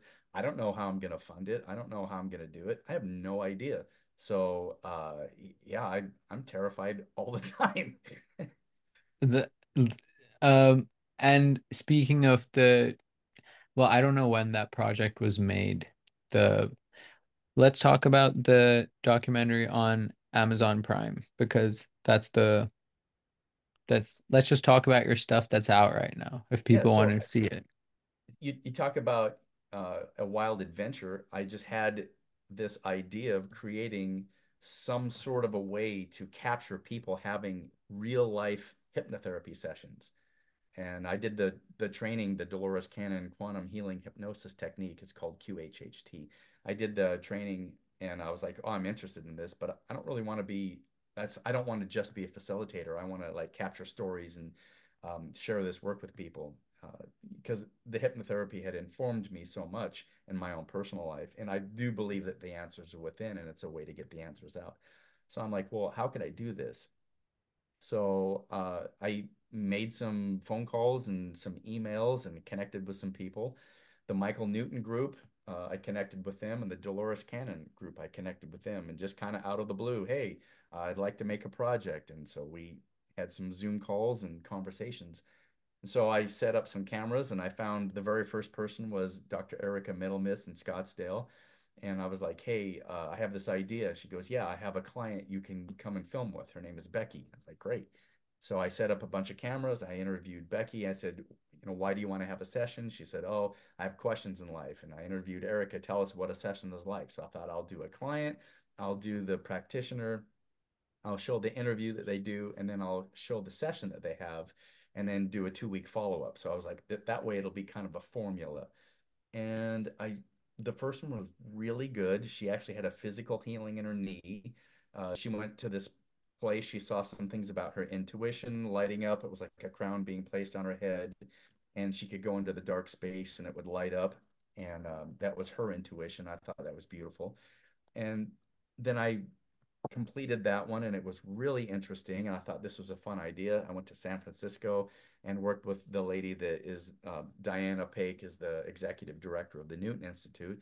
And she had a client that was 76 years old. And I'm like, whoa. And at 76 year old, this lady was like, what's my purpose? Why am I here? And that blew me away because I was like, okay, so these questions never go away with age. If they're not resolved, they don't go away. And so she saw that part where she says, I don't have to do anything. I can just be. And she's in that deep meditate, meditative state. And that's what come up for her. And I'm like, wow, this is so fun. And as I began to connect the dots, one went to the next, to the next. Uh, this lady messaged me on Facebook and she says, Hey, uh, I liked your stuff. Uh, here's a friend request. And I, I looked at her and she was a Newton practitioner and a Dolores Cannon practitioner. Her name is Trina Sheeran. She lives in Ireland she said, uh, I said, hey, I'd like to have a conversation with you. So we had a Zoom session. We got to meet each other. She said, you should come over here to Europe and do sessions over here. So it's a worldwide project. I was like, I, I don't, I've never been to Europe. I'm terrified to go to Europe. I don't, I probably won't like the food. I don't understand how the money works. I don't know how I would get around. She says, you get a ticket, you come over, you have a start date when you start. And then you can take this little airline that goes from country to country. It's pretty inexpensive. These flights are under a $100 each. And she said, I'll help you set it up. So we started emailing and we set up 10 different places around for me to go through Europe over five weeks. And I, I was terrified. I just went there, and one person was cool. They let me stay on their family couch. Another person let me stay in an extra room. There was just places where I got to stay there. It was uh, I, I didn't have to pay for my own lodging. Um, a lot of times they fed me, and I just got to go document this and create this. And I would I would uh, sit in the back seat of somebody's car as they're driving through a city, and I just hold my iPhone up and I'd be like, okay, great, I'm capturing shots of the town, and then we'd go over to some place out in the country, and I'd put my drone up in the air and go capture aerial footage. Wait, wait, wait. Some of that is filmed on iPhone? Yeah, yeah. When you see all those, it's just my I've iPhone seen I've seen here. a decent amount so far, so I'm crazy. Oh yeah. So I, I just and I'd interview people, tell me who you are, and follow them around. Let's make up some B-roll, and then they'd have these sessions, and then I'd I'd have like a three-hour session. I'm like, okay, I got to put this into a 30-minute show so people can watch it. So I'd go back and edit it, and it would take me like a hundred hours to uh, 75 to 80 hour, maybe I don't know, 70 to 80 hours to edit a 30-minute episode. I I I have to ask from the like from the perspective of the sheer amount of channeling and regression and hypnotherapy content out there, yours is presented in a way that like firstly, I you saying I I'm this is obviously it sounds like praise, but I feel like no one should present channeling and these similar things like regression therapy or hypnotherapy with like weird new age pageantry, like imagery that is associated with ancient cultures or other cultures that have nothing to do with this and they just pop up and it's like fades out. Suddenly there's a pyramid, it suddenly inverts. AI generated archons come in from out like so I guess I really appreciated that about it that I was I felt like you were taking the subject seriously and for I didn't feel like if I refer send that to someone, which I already have, I didn't feel like I was sending them something silly, like someone channeling Jimi Hendrix for a $600 an hour fee or something like that, Yeah. which is a thing. That is a thing. So I really appreciate I'm that. sure there's lots of stuff out there. Yeah.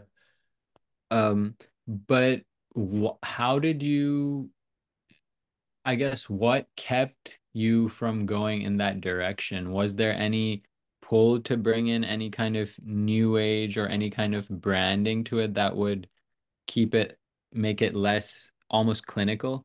Yeah, I'm I'm trying to keep it as uh, real to real people. You know, how how how authentic can we can use that word again? How authentic can we be with this? Because I did first have my own experience, and then I did the training to become a practitioner, and I saw how it affected other people. All I did was, you know, stick to the script that Dolores created, and I'm like, my biggest thing was tell me more, and then they would have these experiences, and I go, what do you think that means? And they would tell me what they thought it meant. And I, I and then for myself having my own sessions seeing and having these realizations i'm like this is a real modality this can really help people and so in my uh, desire to help people and you know, help them be saved from going to their own hell i thought let's let's make a show about a modality that can help people and you know I, I don't know anything about ufos and i don't know anything about politics and i don't know anything about the medical industrial complex and viruses that are trying to kill the, I, that's not my expertise. My expertise is like well how can i help people have a real experience within their own selves? And so that's why i chose to create something that inspires people through hypnotherapy. And and did you did you encounter like the I guess I don't even feel bad saying their name, but I'm sure you're aware of Gaia, the yeah network. yeah And um they have some people I know have content on there, so you know who you are. I'm not saying anything bad about your stuff.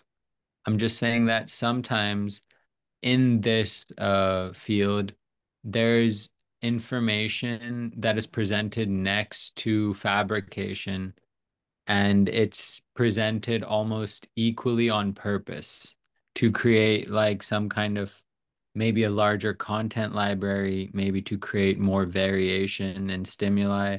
I'm not sure what the reason is, but like you'll often see like someone who is like a known scam artist and bad business actor who's channeling things for people. And then next to it is a very deep scientific study about this, the same subject, or like a more like a lucid look at it. So I guess, is there a reason again that while you're the subject you're talking about is pretty woo, you seem to not be bringing a single ounce of it with that, like any of it? How are you keeping that out of it? Yeah, I don't even like the word hypnosis. I hate that word because that means I'm doing something to you. Uh, all the person does is the facilitator basically just gets you to relax. Turn your thinking mind with your to-do list and your checklist of what needs to be just just put it down, just relax and then get into that state. It's it's very very similar to meditation. And then just you'll start to see images come up. And there's a specific way you do the induction and you know there's a scripting with it, but you'll start to see images come up. Well, what what do you see? That why, why are I just feel like I'm making it up. Well, good, keep making it up. What do you see? Why is it there? And it always informs us. There's always a reason we see the things that come up. I just, okay. I'm so if people wanted to find this thing, how would they find it? So the show I did is called Journeys into the Soul, and you can Google search it and find it. It's on Amazon.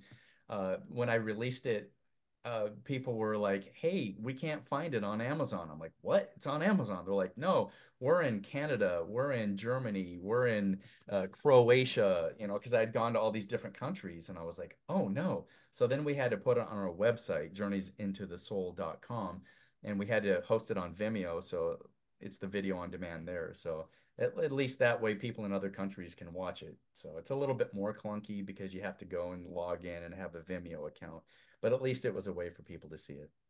Hey, the the distribution is coming. We know it's gonna everyone's gonna see this thing. Not because I feel like everyone who needs to see it will see it because I, I again I sound a little crazy and calling it hypnotherapy makes me feel weird too because I feel irresponsible using that word Hmm. because Well, I I don't like the want word hypnotherapy rather than hypnosis. I don't know what I is but. I guess the hypno part Yeah. freaks other people out whenever I Yeah. say it. Yeah. Like at all. Like today during my meditation class, I had to I basically like do a reverse teaching. Like I say what I've been taught to do and I'm not going to do it. So usually like a lot of like insight meditation teachers, they basically you actually like are doing like a group hypnosis in the beginning and you kind of get everyone to just like you're you're basically just relaxing. And then at the end of the meditation, they all feel better and they keep paying their membership. So this is like this the this is the standard method Well, I mean, is being regression therapy is another term you can say the show is about regression therapy. What does that mean? yes. People that have experiences, or, or they experience other lifetimes. What does that mean? Why don't you just try it yourself and see So yourself, you know? and and if people were if someone were to ask you right now, are you telling us the truth about this stuff? Do you is it is this the truth, David? Oh Or God. are you just had making it all up? I had this lady come in and she, she she actually did a session with me. I'm telling the truth. She did a session with me and she said, uh, I'm on this planet and she describes this red planet with dirt. And uh, she, she said, I'm t I go, well, what do you do on this planet? She says, uh, I teach my children. She said, the name of the planet is Etom, E-T-O-M. She spells it. I'm like, okay. And she said, I teach the children our language. It's, I think she said Naruku was her language. And I go, Do you have an example uh, of what you do when you teach them? She says, I teach them how to greet each other in our native tongue. Well, what, how does that sound? She says, Nasaim.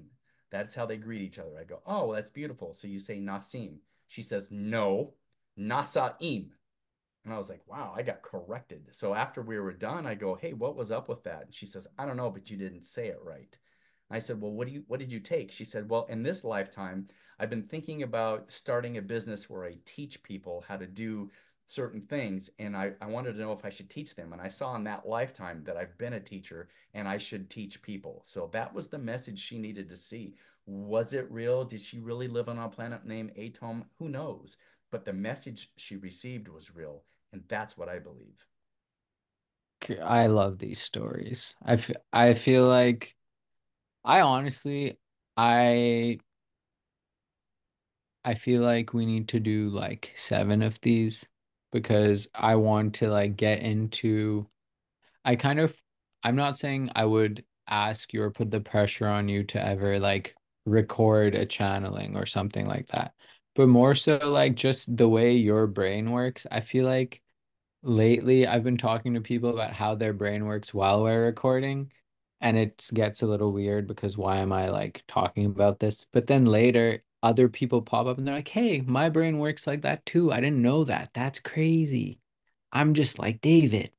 Like, is it like, and I just I wasn't expecting this much variance in you, and that's like obviously my own pre-assumption based on all the content that I saw. But like nothing still makes sense. And I feel like you could tell me your whole life story and I'd ask like, so what was third grade like? Like what was what was third grade really like? So I guess I am really glad you shared all of this with us. And I guess usually how we end this is asking the person what they're going to do the rest of the day or right after they hang up. Well, right after we hang up, there's a college national championship football game. I'm going to eat some pizza, drink some beer, and watch football. Yes. Thank you for saying I personally like I don't watch football, but I this is one of the things that has been like I it's almost like our trademark on Idiot Mystic. Like we have people who pretend to be they they are maybe they are Christ. Maybe they were Christ. Maybe they're Christ's dad. I don't know. But we have other people who are like they're talking about a multi-dimensional life, but then the next second I'm discussing our ingrown hairs and it's fine. And I feel like this is just exactly that. You can be talking about your own soul and then eat a piece of bread with cheese on it, and it doesn't diminish your multidimensionality in any way. And I guess should we, sh am I supposed to wait? Does what is this? Is this an important football game so people can know how little I know about? Well, it's this is a sports ball championship of the world, so it's definitely important. Sports ball, buddy. Sports ball. I feel, I feel None like that matters. uh, It just it just matters that we do it because it's fun for entertainment. Isn't that the way everything is? It doesn't really matter, but it does. So just go with it. Enjoy the ride. That's what I plan on doing. so so in enjoying the ride, let's say after the football and the relaxing, then then do you have like how would you wrap up your night? Would you be like focused on what your end time is? Or do you have like a flowing end time where you're like, it could be 10, 11, 12, then I can. Well, let me give you example. So Friday of last week, I went out, had a happy hour with some friends. I came back, fell asleep at 6 p.m., slept till 10:30 p.m., got up, worked till 3:30 a.m., went back to sleep and slept till 7:30 a.m. So as a self-employed person, you get to create your own schedule. I I feel like this is even better because some of the self-employed people find themselves in the torment of their own schedule. Mhm. And you're you're in bliss, and I'm I'm happy to hear that. Like I feel I I'm really excited. I don't even know what I'm gonna do now. I'm Yeah. just hyped. Yeah. I'm I'm probably gonna finish watching. What was your documentary called again on Amazon Prime? Journeys into the soul. Journeys into the Soul. Just And saying it again. soul, soul, So soul. I just I We need found a pyramid I that spins around right there. That'd be great. Any that I mean that would be pr I saw there's I don't know if you've seen the Why Files. Have you seen that? It's Oh, like yes, it's I have. Yeah, yeah, it's yeah. Seen, yeah. that that guy's really fun. I He's love him, good. but Yeah. I, the talking goldfish is The goldfish. amazing. Yeah. I just I'm just like we need we need a talking pyramid or something. I love it. I love it. Uh, is there I feel like this is this was There's no great. end to this conversation, so until next time, Yes, you, thank you so much, my friend. Thank you, bro. Sorry for I don't know how to end these ever. I'm just gonna press stop recording. Oh wait, how do people find you on social media? Oh, dude, social media is is my challenge in life. I've got a Journeys into the Soul uh, page on uh, Instagram, but um, it is is not my joy space. So if, if you find me on social media, good luck. What, okay, better question. What if someone's soul and story feels like they need to connect with you? What would be the safest, easiest way to connect with you? the website, there's a contact form. You can reach out. Some people want to do sessions on Zoom, and I can help them do that. Um, some people like to do in person. Some people want me to help them create some video content. I can help people do that. So that's how I do it, man. I just make the world go around. I'm I'm so hyped. I feel like we're gonna make crazy things together. We I'm trying I'm trying not to get too excited, but thank you so much. I love I'm it. gonna did I don't even know. Did I press stop recording? No, I didn't. That's even better. I I Even love that. better. Okay.